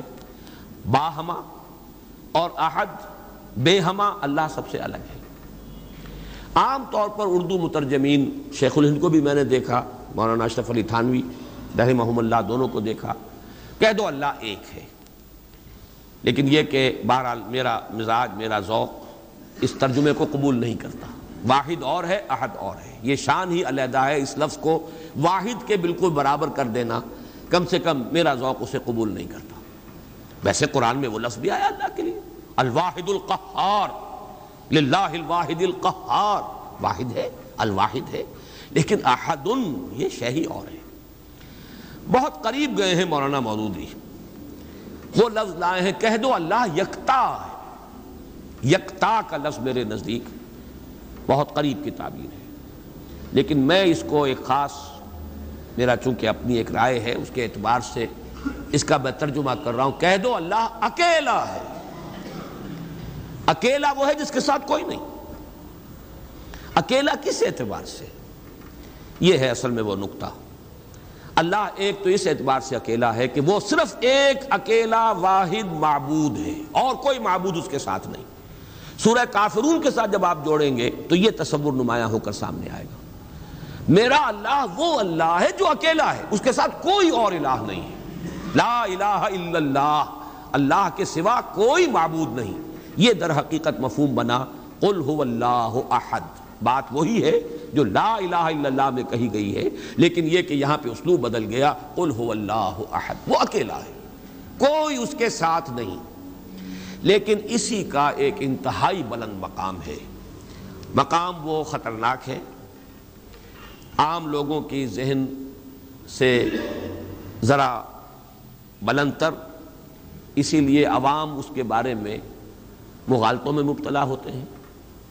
اور آج کل کا ہمارا ایک بہت بڑا طبقہ، چونکہ زیر اثر ہے کچھ ایسے مفکرین کے، کہ جن کا ذوق وہ نہیں تھا، جو اس اس سطح کا ہو جو میں ابھی عرض کر رہا ہوں۔ لہذا وہ اسے شرک سے بھی تعبیر کر بیٹھتے ہیں۔ اور وہ ہے توحید وجودی۔ وہ اکیلا ہے۔ اکیلا ہی مانی کہ وجود حقیقی صرف اس کا۔ یہ توحید وجودی، جس کو میں تفصیل سے بیان کر چکا ہوں سورہ حدید میں۔ ہو الاول والآخر والظاہر والباطن. وہی پہلا، وہی آخر، وہی ظاہر، وہی باطن. وہی وہ. اور کوئی ہے ہی نہیں. جو نظر آ رہے ہیں حقیقت میں نہیں ہے. کلو محفل کون وہم او خیال اور عکوس فی المرایا، او زلال.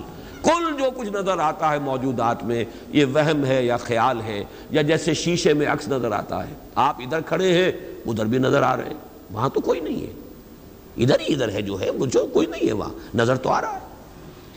اور کسن یا سایہ ہے۔ درخت کی شاخ اوپر ہے، سایہ نیچے پڑ رہا ہے۔ سایہ کا کوئی وجود نہیں۔ لیکن نظر تو آ رہا ہے۔ جس کو کہ حضرت مجدد الفسانی نے فرمایا کہ یہ خدا بندیست کہ معدوم را موجود می نمائند یہ معدوم ہے کائنات، حقیقت میں موجود نہیں ہے۔ لیکن اس کو اللہ تعالیٰ نے موجود کر کے دکھا دیا۔ ہے نظر آ رہا ہے۔ یا جیسے وہ آج دائرے کی مثال میں نے دی ہے بارہا، یہ حضرت مجدد کی دی ہوئی مثال ہے کہ اگر آپ ایک قندیل لے لیں، لکڑی ہے ایک لمبی، اس کے ایک سرے کے اوپر آپ نے کپڑا باندھا، تیل ڈال دیا، مٹی کا آگ لگا دی، یہ شعلہ جوالا ہے، اب اس اس لکڑی کو تیزی کے ساتھ دائرے میں حرکت دیجیے، دیکھنے والوں کو آتشی دائرہ نظر آئے گا، جبکہ آتشی دائرے کا کوئی وجود نہیں۔ وجود آپ کو معلوم ہے، صرف اس ایک نقطے کا ہے، وہ ایک شعلہ جوالا ہے، حقیقی۔ یہ دائرہ جو نظر آ رہا ہے، نظر آ رہا ہے۔ ہر چند کہے کہ ہے، نہیں ہے، اس کا وجود کوئی نہیں۔ نظر تو آ رہا۔ تو اپیرنس اینڈ ریئلٹی یہ بڑی مارکت الارا کتاب ہے، فلسفے کی۔ یہ در حقیقت جو کچھ نظر آ رہا ہے، یہ ایک شراب ہے، حقیقت یہ نہیں ہے۔ حقیقی وجود صرف اللہ کا۔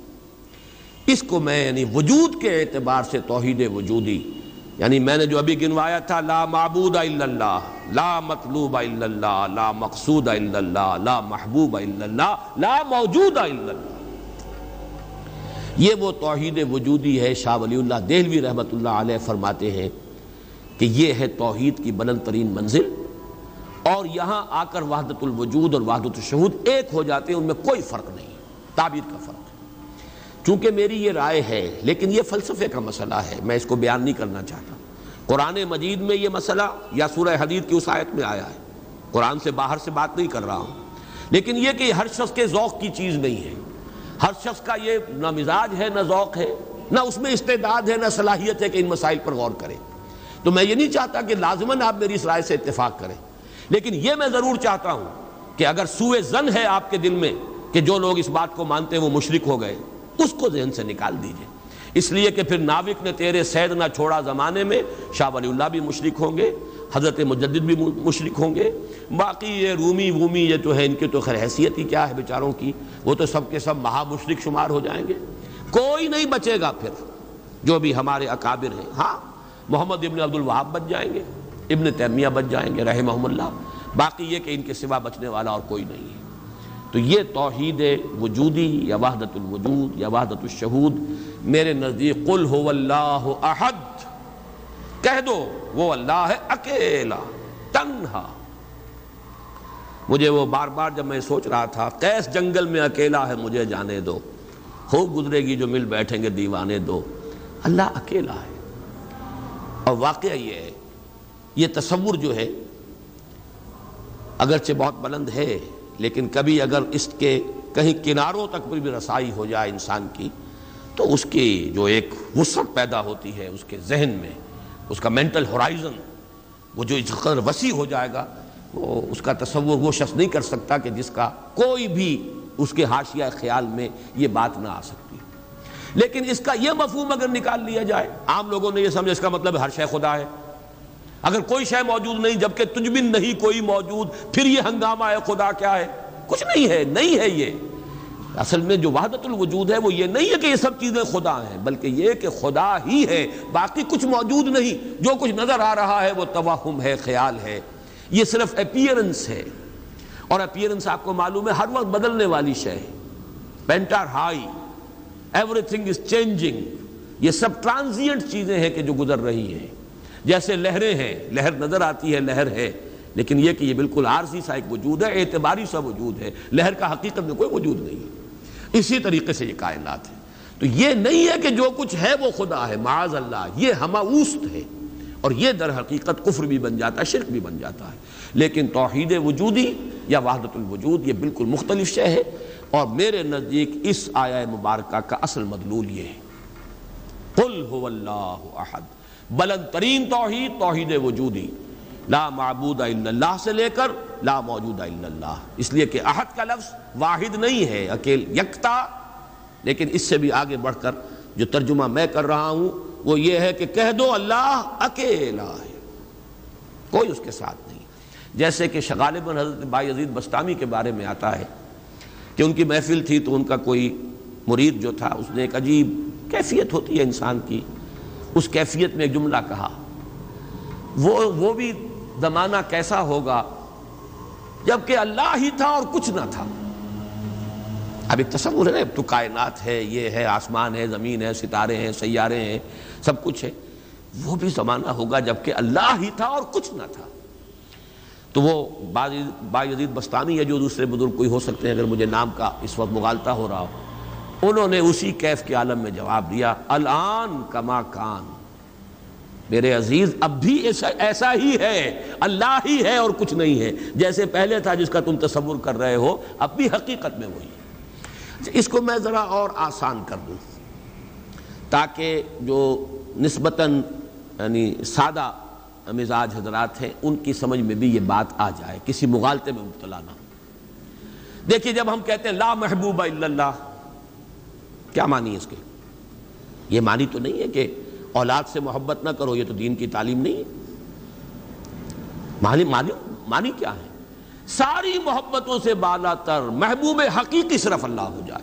لا محبوب اللہ کا مطلب یہ ہے۔ یہ نہیں کہ آپ کاٹ دیجیے محبت ہر ایک کی۔ اولاد سے محبت کرو، شوہر بیوی سے محبت کرے، بیوی شوہر سے محبت کرے، وطن سے محبت کرو۔ بلکہ اتنی خوشخبریاں ہیں، وجبت محبتی للمتحابی نفیہ میری محبت واجب ہو گئی ان کے لیے جو میرے لیے ایک دوسرے سے محبت کرے۔ تو ایک مسلمان مسلمان سے محبت کرتا ہے، ایک مومن مومن سے محبت کرتا ہے، ایک مجاہد دوسرے مجاہد سے محبت کرتا ہے۔ یہ محبت تو مطلوب ہے۔ لا محبوب الا اللہ کا مطلب یہ نہیں ہے کہ ساری محبتوں کی نفی ہو گئی۔ اسی طرح جب ہم کہتے ہیں لا موجود الا اللہ، اس کا مطلب یہ نہیں کہ تمام موجودات کی نفی ہو گئی، بلکہ یہ کہ وجود حقیقی صرف اللہ کا ہے۔ یہ اعتباری وجود ہے جن کی کوئی حقیقت نہیں ہے۔ یہ دائمی وجود، مستقل وجود، وہ وجود جو از خود ہے، با خود ہے، خود بخود ہے، جسے کسی نے وجود نہیں عطا کیا، جس کا وجود ایسا نہیں ہے کہ کبھی شروع ہوا اور کبھی ختم ہو جائے، وہ وجود حقیقی صرف اللہ اب اس میں تو کوئی اشکال نہیں رہے گا۔ اس معنی میں اگر کہا جائے لا موجود الا اللہ، تو ہر شخص کہے گا۔ اس کی ایک اور مثال میں آپ کو دے دوں۔ دعا استخارہ میں حضور فرماتے ہیں، فَإِنَّكَ تَعْلَمُ وَلَا عَلَمُ وَتَقْدِرُ وَلَا أَقْدِرُ۔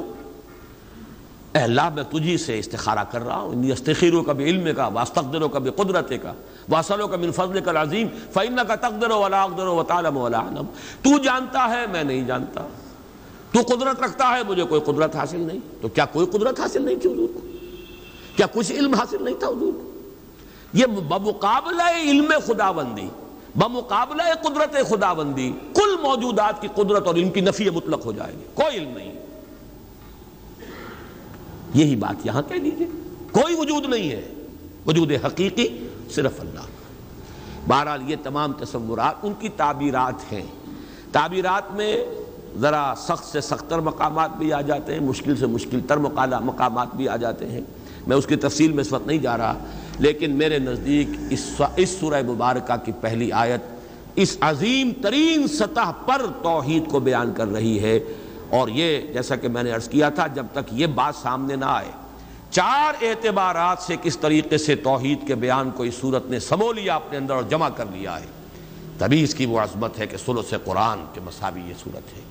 تبھی اس سے صحابہ کی وہ محبت کا راز جو ہے وہ کھلتا ہے کہ کیوں ہے؟ ایسے ہی نہیں ہے۔ قل هو اللہ احد۔ کہہ دو، وہ اللہ ہے۔ میرا معبود جسے میں پوچھتا ہوں، وہ اللہ ہے۔ لیکن وہ وہ اللہ نہیں جسے تم پکار رہے ہو۔ وہ اللہ جو اکیلا ہے، تنہا ہے۔ اللہ السمد جیسا کہ میں عرض کر چکا ہوں سمد کا لفظ قرآن مجید میں ایک ہی مرتبہ آیا۔ اور اس کے مفہوم کو بھی دو معنی سے بیان کیا گیا ہے۔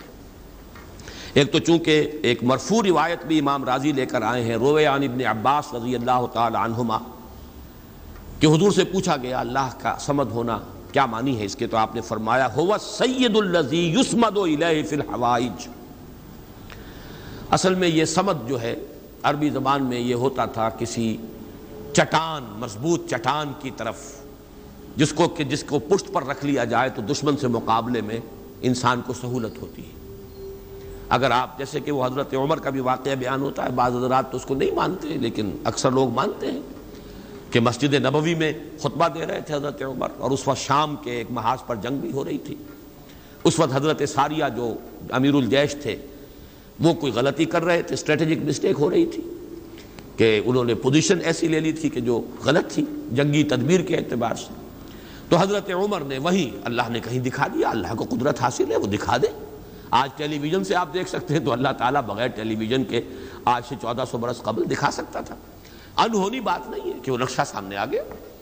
جیسے حضور فرماتے جب آپ شب معراج، سفر معراج سے واپس آئے، جب سوال کیے لوگوں نے اچھا آپ مسجد اقسا میں گئے تھے، وہاں گئے تھے، وہاں کتنی کھڑکیاں ہیں، کتنی کڑیے ہیں، کیا ہے؟ تو اب حضور ایک دفعہ چونکے کہ اب یہ میں نے کوئی کھڑکیاں تو نہیں گنی وہاں پر۔ لیکن یہ کہ اگر مجمع میں آپ نہ بتا سکتے تو تالیاں پڑ جاتی۔ اس وقت اللہ نے فوراً وہ جو ہے لا کر سامنے کھڑا کر دیا وہ نقشہ اور حضور دیکھ دیکھ کر بیان کرتے رہے، یہ ایسا ہے ایسا ہے۔ تو یہ تو در حقیقت بالکل اللہ کی قدرت سے ہرگز کوئی اس میں بودھ نہیں ہے۔ تو حضرت عمر نے وہی فرمایا ہے اور صحابہ نے سنا ہے۔ یا ساریت الجبل، یا ساریت الجبل۔ ہے ساریہ کیا غضب کر رہے ہو، غلطی کر رہے ہو؟ پہاڑ کی طرف جاؤ، پہاڑ کو پشت پر رکھو۔ پہاڑ پشت پر ہو تو آپ پشت کی طرف سے اب محفوظ ہو گئے، آپ یکسو ہو کر سامنے سے دشمن کا مقابلہ کر سکتے۔ اور اگر اندیشہ رہے کہ کہیں پیچھے سے کوئی حملہ آور نہ ہو جائے تو وہ توجہات جو ہیں وہ منقسم رہیں گی۔ بہرحال یہی معاملہ ہے سمد کا۔ وہ ہستی جس کی طرف رجوع کیا جائے، جس کو پناہ گاہ سمجھا جائے جس کی طرف اپنی مشکلات کے اندر رجوع کیا جائے۔ اور اس اعتبار سے پھر وہی مطلوب بن جاتا ہے، وہی مقصود بن جاتا ہے، وہی محبوب بن جاتا ہے۔ اسی کی عزت کی جاتی ہے، اسی کی تکریم ہوگی، اسی کا اعزاز ہوگا۔ اس کے سامنے انسان جو ہے، وہ اپنے آپ کو جھکائے گا، جس جس بڑے بڑے سردار۔ تو یہ سمد جو ہے، اس معنی میں، اور ایک سمد وہ شہ ہے جس کو کھوکھلی نہ ہو، لا جوفا لہو۔ بہت مضبوط اپنی جگہ پر توانا، چٹان۔ ایک تو وہ چٹان ہے جو کھوکھلی ہے، لیکن یہ کہ ایک چٹان وہ ہے جو مضبوط اور بالکل سالڈ چٹان ہے۔ ان دونوں اعتبارات سے اللہ السمد کا ترجمہ، اب مولانا فراہی، مولانا اسلائی صاحب کا تو یہ ہوا کہ اللہ تعالی با ہما ہے۔ ذات میں بے ہما، کسی سے اس کا کوئی تعلق نہیں، یکتا، بلکہ اکیلا۔ لیکن یہ نہیں ہے کہ مخلوق سے منقطع ہے۔ مر گئے ہم، انہیں خبر نہ ہوئی۔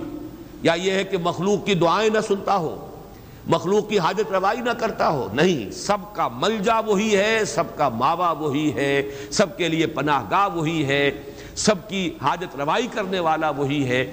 تو وہ اللہ سمد ہے۔ یہ دو عہد اور سمد جو ہے، اس نے جڑ کر اصل میں اسی طریقے سے ایک تصور کو مکمل کیا ہے۔ جیسا کہ آیت الکرسی میں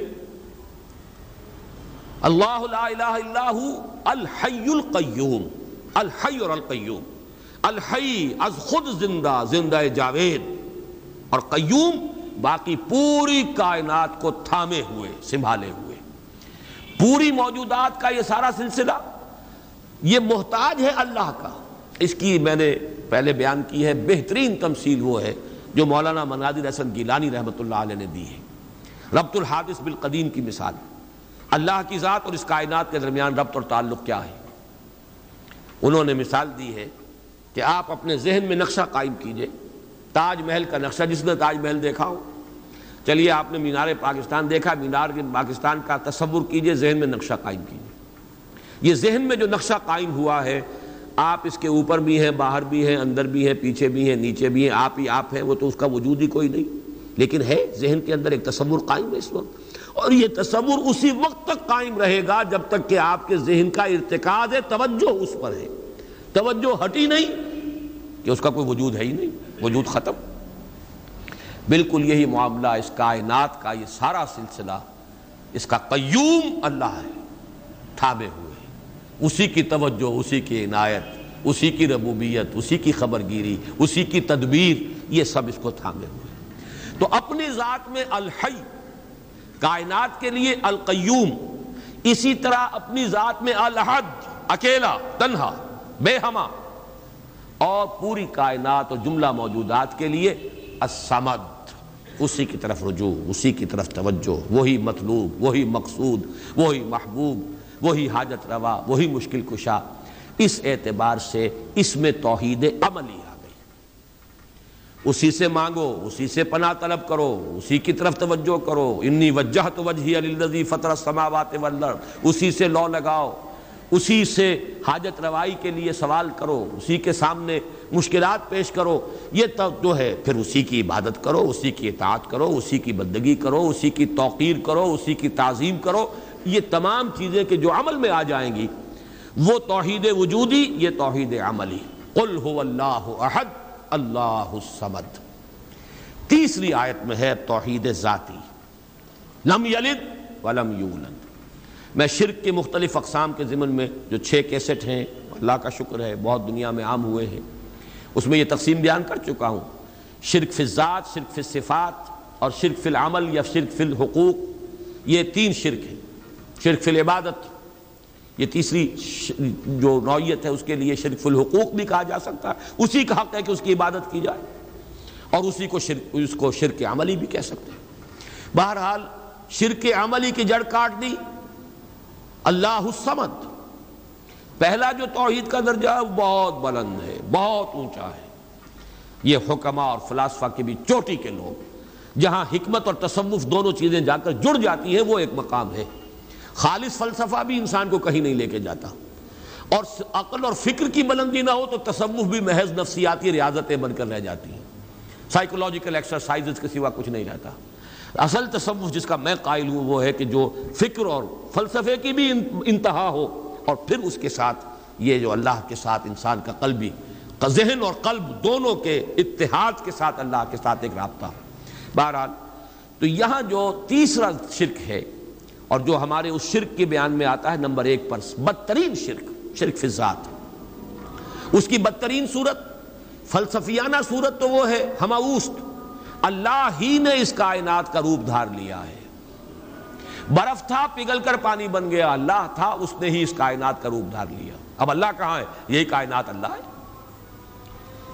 اللہ پانی تھا، وہی تو بھاپ بن گیا۔ اب پانی کہاں ہے؟ یہ بھاپ ہی تو پانی ہے۔ ایک یہ شکل ہے، یہ بدترین صورت ہے شرک فی ذات کی، یہ ہے وہ ہماوست یہ جس میں کہ ہر شے خدا بن گئی۔ اس لیے کہ خدا ہی نے در حقیقت یہ صورت اختیار کر لی۔ یا پھر مذہبی میدان میں یہ شرک آیا ہے اللہ کے لیے بیٹا بیٹی۔ بیٹا بیٹی ایک تو یہ سب اولاد جو ہے وہ جز ہوتا ہے۔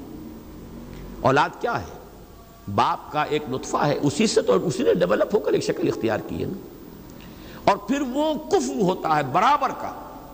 سید باپ ہے تو بیٹا بھی تو سید ہی ہوا نا۔ مغل باپ ہے تو بیٹا بھی مغل ہے۔ اسی طریقے سے گھوڑا ہے تو بیٹا بھی گھوڑا ہی ہے۔ وہ تو جنس جو ہے اس میں کفو، جس کو کہتے ہیں ہم، برابری کا معاملہ یہ ہے اولاد کے اندر۔ اس سے زیادہ برابری کا اور کوئی تصور نہیں ہے۔ اس پہلو سے لم یلد ولم یولد نے جڑ کاٹی ہے ان تصورات کی۔ کہ حضرت مسیح کو خدا کا بیٹا بنا دیا گیا۔ کسی نے حضرت عزیر کو خدا کا بیٹا بنا دیا۔ ملائکہ کو اہل عرب جو ہے خدا کی بیٹیاں قرار دے رہے ہیں۔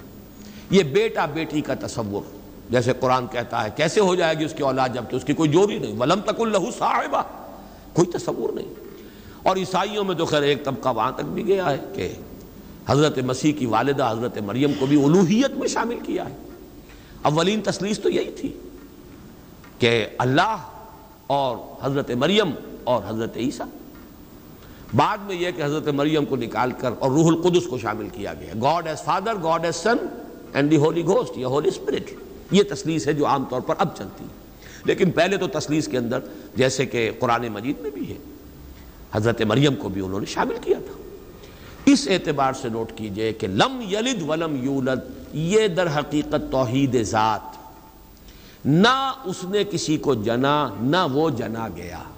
نہ کوئی اس کے والدین، نہ کوئی اس کی جورو، نہ کوئی اس کی اولاد۔ اس اعتبار سے وہ یکتا، تنہا، اکیلا، یونیک، انگریزی کا لفظ یونیک جو ہے، وہ میں سمجھتا ہوں کہ شاید سب سے زیادہ قریب ترین تعبیر کرے گا۔ ایک یونیک ایگزسٹنس ہے، جس کو کسی پر قیاس نہیں کیا جا سکتا۔ لا مثل لہو ولا مثال لہو ولا مسیل لہو اس کے لیے کوئی مثال نہیں۔ لے سکا مثل ہی شعیون وہ سمیع البصیر۔ اس کے مثال جیسی بھی کوئی شے نہیں ہے۔ یعنی یہ اب اس سے زیادہ ہماری زبان ہے۔ عربی زبان بھی تو آخر انسانوں کی زبان تھی۔ اس میں کسی ایک ایپسولیوٹ اور مطلق تصور کو پیش کرنے کی جو لیمیٹیشن ہے وہ نہیں۔ لیسا کا مثل ہی شعیون اب یہ اس سے زیادہ جو ہے نفی کرنا مثل کی مثلیت کی وہ ممکن نہیں۔ اور جیسا کہ میں نے ان اپنی تقریروں میں بیان کیا ہے اس شرک پر اللہ کا غضب سب سے زیادہ بھڑکتا ہے۔ اس لیے کہ یہ تو ذات پہ شریک کر دیا آپ نے اللہ کی۔ چونکہ یہ فلسفیانہ ہماؤست وغیرہ عرب میں وہاں موجود نہیں تھے۔ یہ ہندوستان کی بیماریاں تھیں۔ لہذا قرآن مجید میں اس کا ذکر اس انداز میں نہیں ہے۔ البتہ شرک فی ذات کی ایک شکل کے جو وہاں موجود تھی، وہ بیٹا بیٹی کا تصور۔ اور شرک فی ذات ہی کی دوسری شکل جو ہندوستان میں یا اور دوسری جگہوں کے فلسفیانہ مذاہب میں ہے، وہ ہماوست کہ خدا ہی نے در حقیقت یہ روپ وہ انکارنیشن کہے یا یہ کہ یہ حلول و اتحاد اینجا محالست، یہ سارے تصورات جو ہیں یہ فلسفیانہ ہیں۔ لم یلد ولم یولد ولم یکل لہو کفون احد۔ اور نہیں ہے کوئی بھی اس کا کفو۔ کفو کاف فے اور واؤ اور کاف فے اور حمزہ۔ پھر یہ وہ ہے جو الف واؤ اور یہ جو ہے بدل جاتے ہیں۔ یہ ایک ہی مادہ ہے، اسی سے مکافات ہے، بدلہ۔ جیسا دن نہ ہوں کما دانو مکافات۔ کف جو ہے، کہتے ہیں ہم سر۔ جس کے لیے ہمارے ہاں جب علماء تقریریں کرتے ہیں، تو جو ان کے خطبات ہوتے ہیں، لا زد لہو ولا ند لہو زد اور ند، یہ در حقیقت جو بھی ہمسر ہوگا، وہ تو مقابلے میں آئے گا۔ وہ تو چیلنج کرے گا کہیں نہ کہیں۔ تو زد بھی کہتے ہیں، کسی کا حریف۔ ند ند مخالف۔ اور یہ لفظ حضور صلی اللہ علیہ وسلم نے استعمال فرمایا تھا جبکہ کسی صحابی کی زبان سے الفاظ نکل گئے۔ ما شاء اللہ و ما شیتا جو اللہ چاہے اور جو آپ چاہیں۔ حالانکہ اس میں ظاہر بات ہے کہ ان کی نیت میں کہیں بھی وہ بات نہیں ہو سکتی تھی کہ برابر کر رہے ہوں حضور کی مشیت کو اللہ کی مشیت کے ساتھ۔ لیکن یہ کہ چونکہ لفظ میں اشتباہ تھا، لفظ میں برابری سی ہو گئی ہے ما شاء اللہ و ما شیتا تو آپ نے فرمایا فوراً ٹوک دیا۔ اجالتنی للہ ندن کیا تم نے مجھے اللہ کا مد مقابل بنا دیا؟ مشیت تو ایک ہی ہے، اسی کی مشیت چلتی ہے۔ کتنا ہی چاہے انسان ان کا لا تحدی من احببتا ولیکن اللہ یہدی من یشاء۔ آپ کتنا ہی چاہیں کسی کو ہدایت دینا، آپ کے اختیار میں نہیں ہے کہ جسے چاہیں ہدایت دے دیں یہ تو اللہ کی مشیت ہے، اس کا اختیار ہے۔ تو کفو جو ہے، اب یہ کفو جو ہے، یہ توحید صفات ہے۔ برابر ہوتا ہے انسان صفت میں۔ اب جیسے میں نے عرض کیا تھا نا، اور یہ تقریریں میں نے تفصیل سے کی ہوئی ہیں۔ ہماری مجبوری ہے، ہماری زبان میں الفاظ مشترک ہیں۔ صفات کے لیے وہی لفظ اللہ کے لیے استعمال ہوگا، وہی لفظ بندوں کے لیے استعمال ہوگا۔ اللہ بھی علیم ہے انسان بھی علیم ہوتے، بلکہ علامہ بھی ہوتے۔ علامہ بہت بڑی شے ہے۔ حالانکہ واقعہ یہ ہے کہ علم اللہ کے لیے علم بندے کے لیے۔ لفظ ایک ہے، زمین و آسمان کا فرق ہے مضمون میں۔ وہ علم ذاتی ہے وہ علم مطلق ہے، بلا نہایت۔ اس کی کوئی حدود نہیں ہے۔ وہ علم قدیم ہے، ہمیشہ سے تھا۔ حادث نہیں ہے۔ اور ہمارا علم، ہمارے سے مراد ہمارا ہو، انبیاء کا ہو، اولیاء کا ہو، کسی کا ہو۔ بڑے سے بڑے سائنسدان کا ہو، بڑے سے بڑے ولی کا ہو، فرشتوں کا ہو، انبیاء کا ہو، کسی کا ہو۔ وہ علم یقیناً حادث ہے، قدیم نہیں۔ وہ یقین، یقیناً عطائی ہے، ذاتی نہیں۔ وہ محدود ہے، لامحدود نہیں۔ یہ تین جب شرطیں عائد کی جائیں گی اور یہ تینوں مستحضر ہوں، تب اس صرف صفات سے انسان بچتا ہے اور کفو بنا دینے سے انسان بچ سکتا ہے، ورنہ الفاظ میں اشتراک ہو جائے گا۔ اور یہی اشتراک ہے، موجود میں ہم بھی موجود، اللہ بھی موجود، ہم کہاں کے موجود؟ اس کا وجود ذاتی، اس کا وجود حقیقی، اس کا وجود مطلب اس کا وجود قدیم، اس کا وجود قائم و دائم، ہمیشہ ہمیشہ رہنے والا۔ وہ کوئی عطائی وجود نہیں ہے کہ کسی اور نے وجود دیا ہو۔ ہمارا وجود مستعار، دیا ہوا عطا کردہ۔ لائی حیات آئے، قضا لے چلی چلے۔ اپنی خوشی سے آئے، نہ اپنی خوشی چلے۔ ہمارا وجود محدود، ہمارا وجود عطائی۔ ہمارا وجود حادث نہیں تھے، ہو گئے ہیں۔ پھر وقت آئے گا، نہیں رہیں گے۔ تو وجود کا لفظ مشترک ہے۔ اللہ بھی موجود اور ہم بھی موجود۔ وہ وجود مطلق۔ اور یہ جو ہے ممکن الوجود، یہ ممکنات ہے، یہ اعتباری وجود ہے، اس کے سوا کچھ نہیں۔ تو کسی بھی اعتبار سے اللہ کے ہم سر، ہم پلہ زد اور ند کسی کو بنا دینا، اس کی نفی ہے، وَلَمْ يَكُلْ لَهُ كُفُوًا أَحَدْ۔ اب یہاں احد دیکھیے، اس معنی میں آیا ہے۔ نفی مطلق۔ یہ بھی ادھر پہلا ذہن میرا نہیں گیا تھا، یہ احد کا لفظ جو ہے، جو میں نے استعمالات بتائے تھے، دو استعمالات تو اسی صورت میں ہیں۔ قل هو اللہ احد وہاں وہ صفت کے طور پر آیا ہے اللہ کے لیے اور اللہ کے سوا کسی اور کے لیے یہ صفت کے لیے لفظ استعمال نہیں ہو سکتا۔ اصل اس کا استعمال نفی کے لیے آتا ہے، نفی مطلق۔ لا یشرک فی حکم ہی احدا، فلا یشرک بے عبادت رب ہی احدا۔ یہاں پر بھی فرمایا، ولم یک اللہ کفوا احد۔ کوئی ایک بھی، کوئی بھی نہیں، سرے سے نفی مطلق ہے، اس جیسا کوئی نہیں۔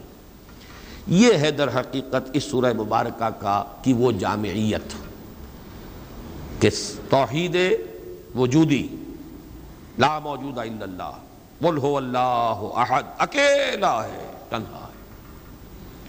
وہ ہے اور کوئی نہیں ہے، کچھ نہیں۔ جو ہے وہ اعتباری ہے، کل ما فی القون وہم لو خیال، او وقوس فی المرایا او زلال۔ سب کا مل جا وہی، ماوا وہی۔ بڑی پیاری ہے یہ الفاظ۔ ایک حدیث میں دعا میں ہے یہ، لا مل جا من کا ولا ماوا اللہ پروردگار، تیرے سوا کوئی ٹھکانہ دینے والا نہیں، پناہ دینے والا نہیں۔ اور تجھ سے بچ کر بھاگ کر جانے کی کوئی جگہ نہیں، سوائے اس کے کہ تیرے ہی دامن میں آ کر پناہ لے لی جائے۔ لا ملجا من کا ولا ماوا اللہ یہ ہے لا ملجا من کا ولا ما ماوا یہ ہے اللہ الصمد، توحید عملی۔ نمبر تین، توحید ذات، لم یلد ولم یولد۔ نمبر چار، توحید صفات۔ لم یک اللہ کفون احد۔ کوئی بھی، کسی بھی اعتبار سے اس کا ہمسر ہم پلہ زد یا ند نہیں اس کا مشابہ نہیں اس اعتبار سے آج میں نوٹ کر رہا تھا۔ اس جامعیت کے اعتبار سے سورہ اخلاص کے اگر کسی درجے میں مقابل آتے ہیں تو دو آیتیں آتی ہیں۔ اور عجیب بات ہے، یہ صورت ہے، چار آیتوں پر مشتمل، وہ دو آیتیں ایک آیت کا تذکرہ ہو چکا آیت الکرسی۔ خود حضور نے فرمایا ہے، تمام آیات قرآنیہ کی سردار ہے اس میں دس یا گیارہ جملے بن جاتے ہیں ایک آیت کے اندر۔ اس لیے کہ بعض حضرات اللہ لا الہ الا ہو، اللہ سے پہلے بھی ہوا کو محضوف مانتے ہیں۔ ہو اللہ، لا الہ الا ہو۔ گویا کہ پہلا جملہ ہو اللہ ہے، پھر لا الہ الا ہو، یہ دوسرا جملہ ہے۔ اس طرح اگر شمار کریں گے تو گیارہ جملے بن جائیں گے اس اس ایک آیت کے اندر، ورنہ دس تو ہے ہی۔ وہ بھی نہایت جامع ہے توحید کے بیان میں۔ اور تیسری، بلکہ تیسرا مقام کہیے یا دوسری آیت جو ہے، اور واقعہ یہ کہ اس کی بھی عظمت کا میرے قلب پر جو نقش ہے بہت گہرا ہے۔ پانچ اسلوبوں سے توحید کا بیان ایک آیت میں ہے۔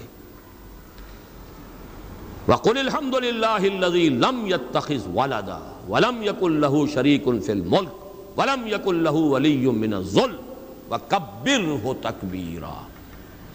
ایک آیت ہے، یہ سورہ بنی اسرائیل کی آخری آیت۔ کہو کل حمد صلی اللہ کے لیے، قل الحمد للہ۔ کل حمد کل سنا یہ بھی توحید ہے اصل میں۔ نظری، علمی توحید۔ جو خیر نظر آ رہا ہے، جو بھی ہم تک بھلائی پہنچ رہی ہے کسی بھی ذریعے سے آئی ہو، کسی بھی سلسلہ اسباب سے متعلق ہو کر ہم تک پہنچی ہو، اس کا منبع سر چشمہ ذات باری تعالی۔ لہذا حمد کا سزاوار حقیقی صرف اللہ۔ قل الحمد للہ توحید کا کملہ ہے، بہت بڑا کلمہ ہے یہ توحید کا۔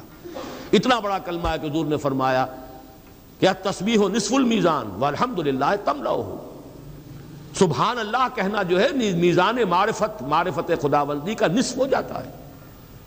اور پورا پلڑا بھر جاتا ہے، الحمدللہ سے۔ پھر لم یتخذ والدا لم یلد ولم یولد، لم یتخذ والدا ولم یکن لہو شریک فی الملک۔ بادشاہی میں، اختیار میں کوئی اس کا شریک نہیں۔ یہ توحید سیاسی۔ ولم یکن لہو ولی من الظلم۔ اور کوئی اس کا ولی کسی کمزوری کی وجہ سے نہیں ہے۔ دوست اس کے ہیں۔ تمہارے دوست ہوتے ہیں، تم انہیں پالتے ہو دوستیوں کو۔ اس لیے پالتے ہو کہ شاید کل کہیں کام آ جائے۔ ضرورت پڑ سکتی ہے۔ انسانی معاملات ایسے ہیں۔ لہذا دوستیاں پالی جاتی ہیں۔ دوستوں کی غلط فرمائشیں بھی پوری کی جاتی ہیں۔ ان کے غلط مطالبے بھی پورے کیے جاتے ہیں۔ یہ کس لیے کہ کرنی دبتی ہے آپ کی؟ اللہ کی کرنی کسی سے دبتی نہیں ہے، اس کے ولی ہے لیکن اس کے کسی ذوف کی وجہ سے نہیں ہے۔ بلم یک اللہ ولی من الظلم کبر ہو تکبیرا اور اس کی تو بڑائی کرو جیسے کہ اس کی بڑائی کا حق ہے۔ یہ آیا مبارکہ بھی میں نے صرف یہ نوٹ کرا دیا آپ کو کہ اس سورہ مبارکہ کے قریب آتی ہیں اپنی جامعیت کے اعتبار سے یہ آیات۔ لیکن ظاہر بات ہے کہ سورہ اخلاص ابتدا میں نازل ہوئی۔ ابھی چہمے گوئیاں شروع ہوئی ہوئی تھی۔ یہ کسے پوجتے ہیں؟ ان کا معبود کون ہے؟ اس کی شان کیا ہے؟ اس کی صفات کیا ہے صف لنا ربک اور انسب لنا ربک۔ اس کا جواب بہت سادہ الفاظ میں، لیکن جامعیت اس کے اعتبار سے جو اپنا منفرد مقام ہے، وہ سورہ اخلاص کا ہے۔ اور جبکہ وہ ہمارے پاس حضور صلی اللہ علیہ وسلم کے اقوال موجود ہیں سلو سے قرآن کے مساوی، اللہ تعالیٰ اس سورہ مبارکہ کا صحیح صحیح فہم گہرائی میں اس کا جو قلب کے اوپر، ذہن کے اوپر، ہماری سوچ پر، ہماری نفسیات پر جو اثرات مترتب ہونے چاہیے، اللہ تعالیٰ ان سب سے ہمیں بہرہ مند فرمائے۔ آخر میں ایک لطیفہ سنا دوں۔ وہ بھی ایک لطیفہ، علمی لطیفہ ہے، یاد رہے گا۔ یہ خاقانی ایک شاعر گزرے ہیں بہت بڑے فارسی کے۔ ان کا یہ قصہ بیان ہوتا ہے کہ وہ کہیں کسی دعوت میں، کسی امیر کے ہاں مدو تھے۔ تو وہاں پہلے سے کچھ لوگ بیٹھے ہوئے تھے جو رتبے میں ان سے بڑے کم تر تھے، لیکن یہ کہ جگہ انہیں ایسی ملی کہ جو اس محفل کے اعتبار سے ذرا، ان کے اپنے مقام کے اعتبار سے فرو تھی۔ تو کچھ جو ذرا ہلکے مزاج کے لوگ تھے، جن کی طبیعتوں میں ہلکا پن تھا، وہ انہیں دیکھ دیکھ کے مسکرا رہے تھے کہ آج یہ خاقانی کو کہاں جگہ ملی ہے، کس جگہ بیٹھے ہیں تو انہوں نے شعر کہا ہے، بلکہ دو شعر۔ گر فرو تر نشست خاقانی، نہ مرا آر نہ ترا ادبست قل ہو اللہ کے حمد باری است تحتا تبت یدا ابی لہبست کہ اگر قرآن مجید میں قل ہو اللہ جیسی صورت جو ہے، وہ تبت یدا کے نیچے درج ہے۔ تبت یدا اوپر رکھی ہوئی ہے، اوپر لکھی ہوئی ہے۔ تو قل ہو اللہ کے حمد باری است۔ تحت تبت یدا ابھی بس تو اس لیے اگر آج مجھے کہیں مقام جو ہے نچلا مل گیا ہے نشست کے اعتبار سے، تو اس میں میرے لیے کوئی عار نہیں، تمہارے لیے کوئی عزت کی بات نہیں۔ بہرحال یہ صرف ایک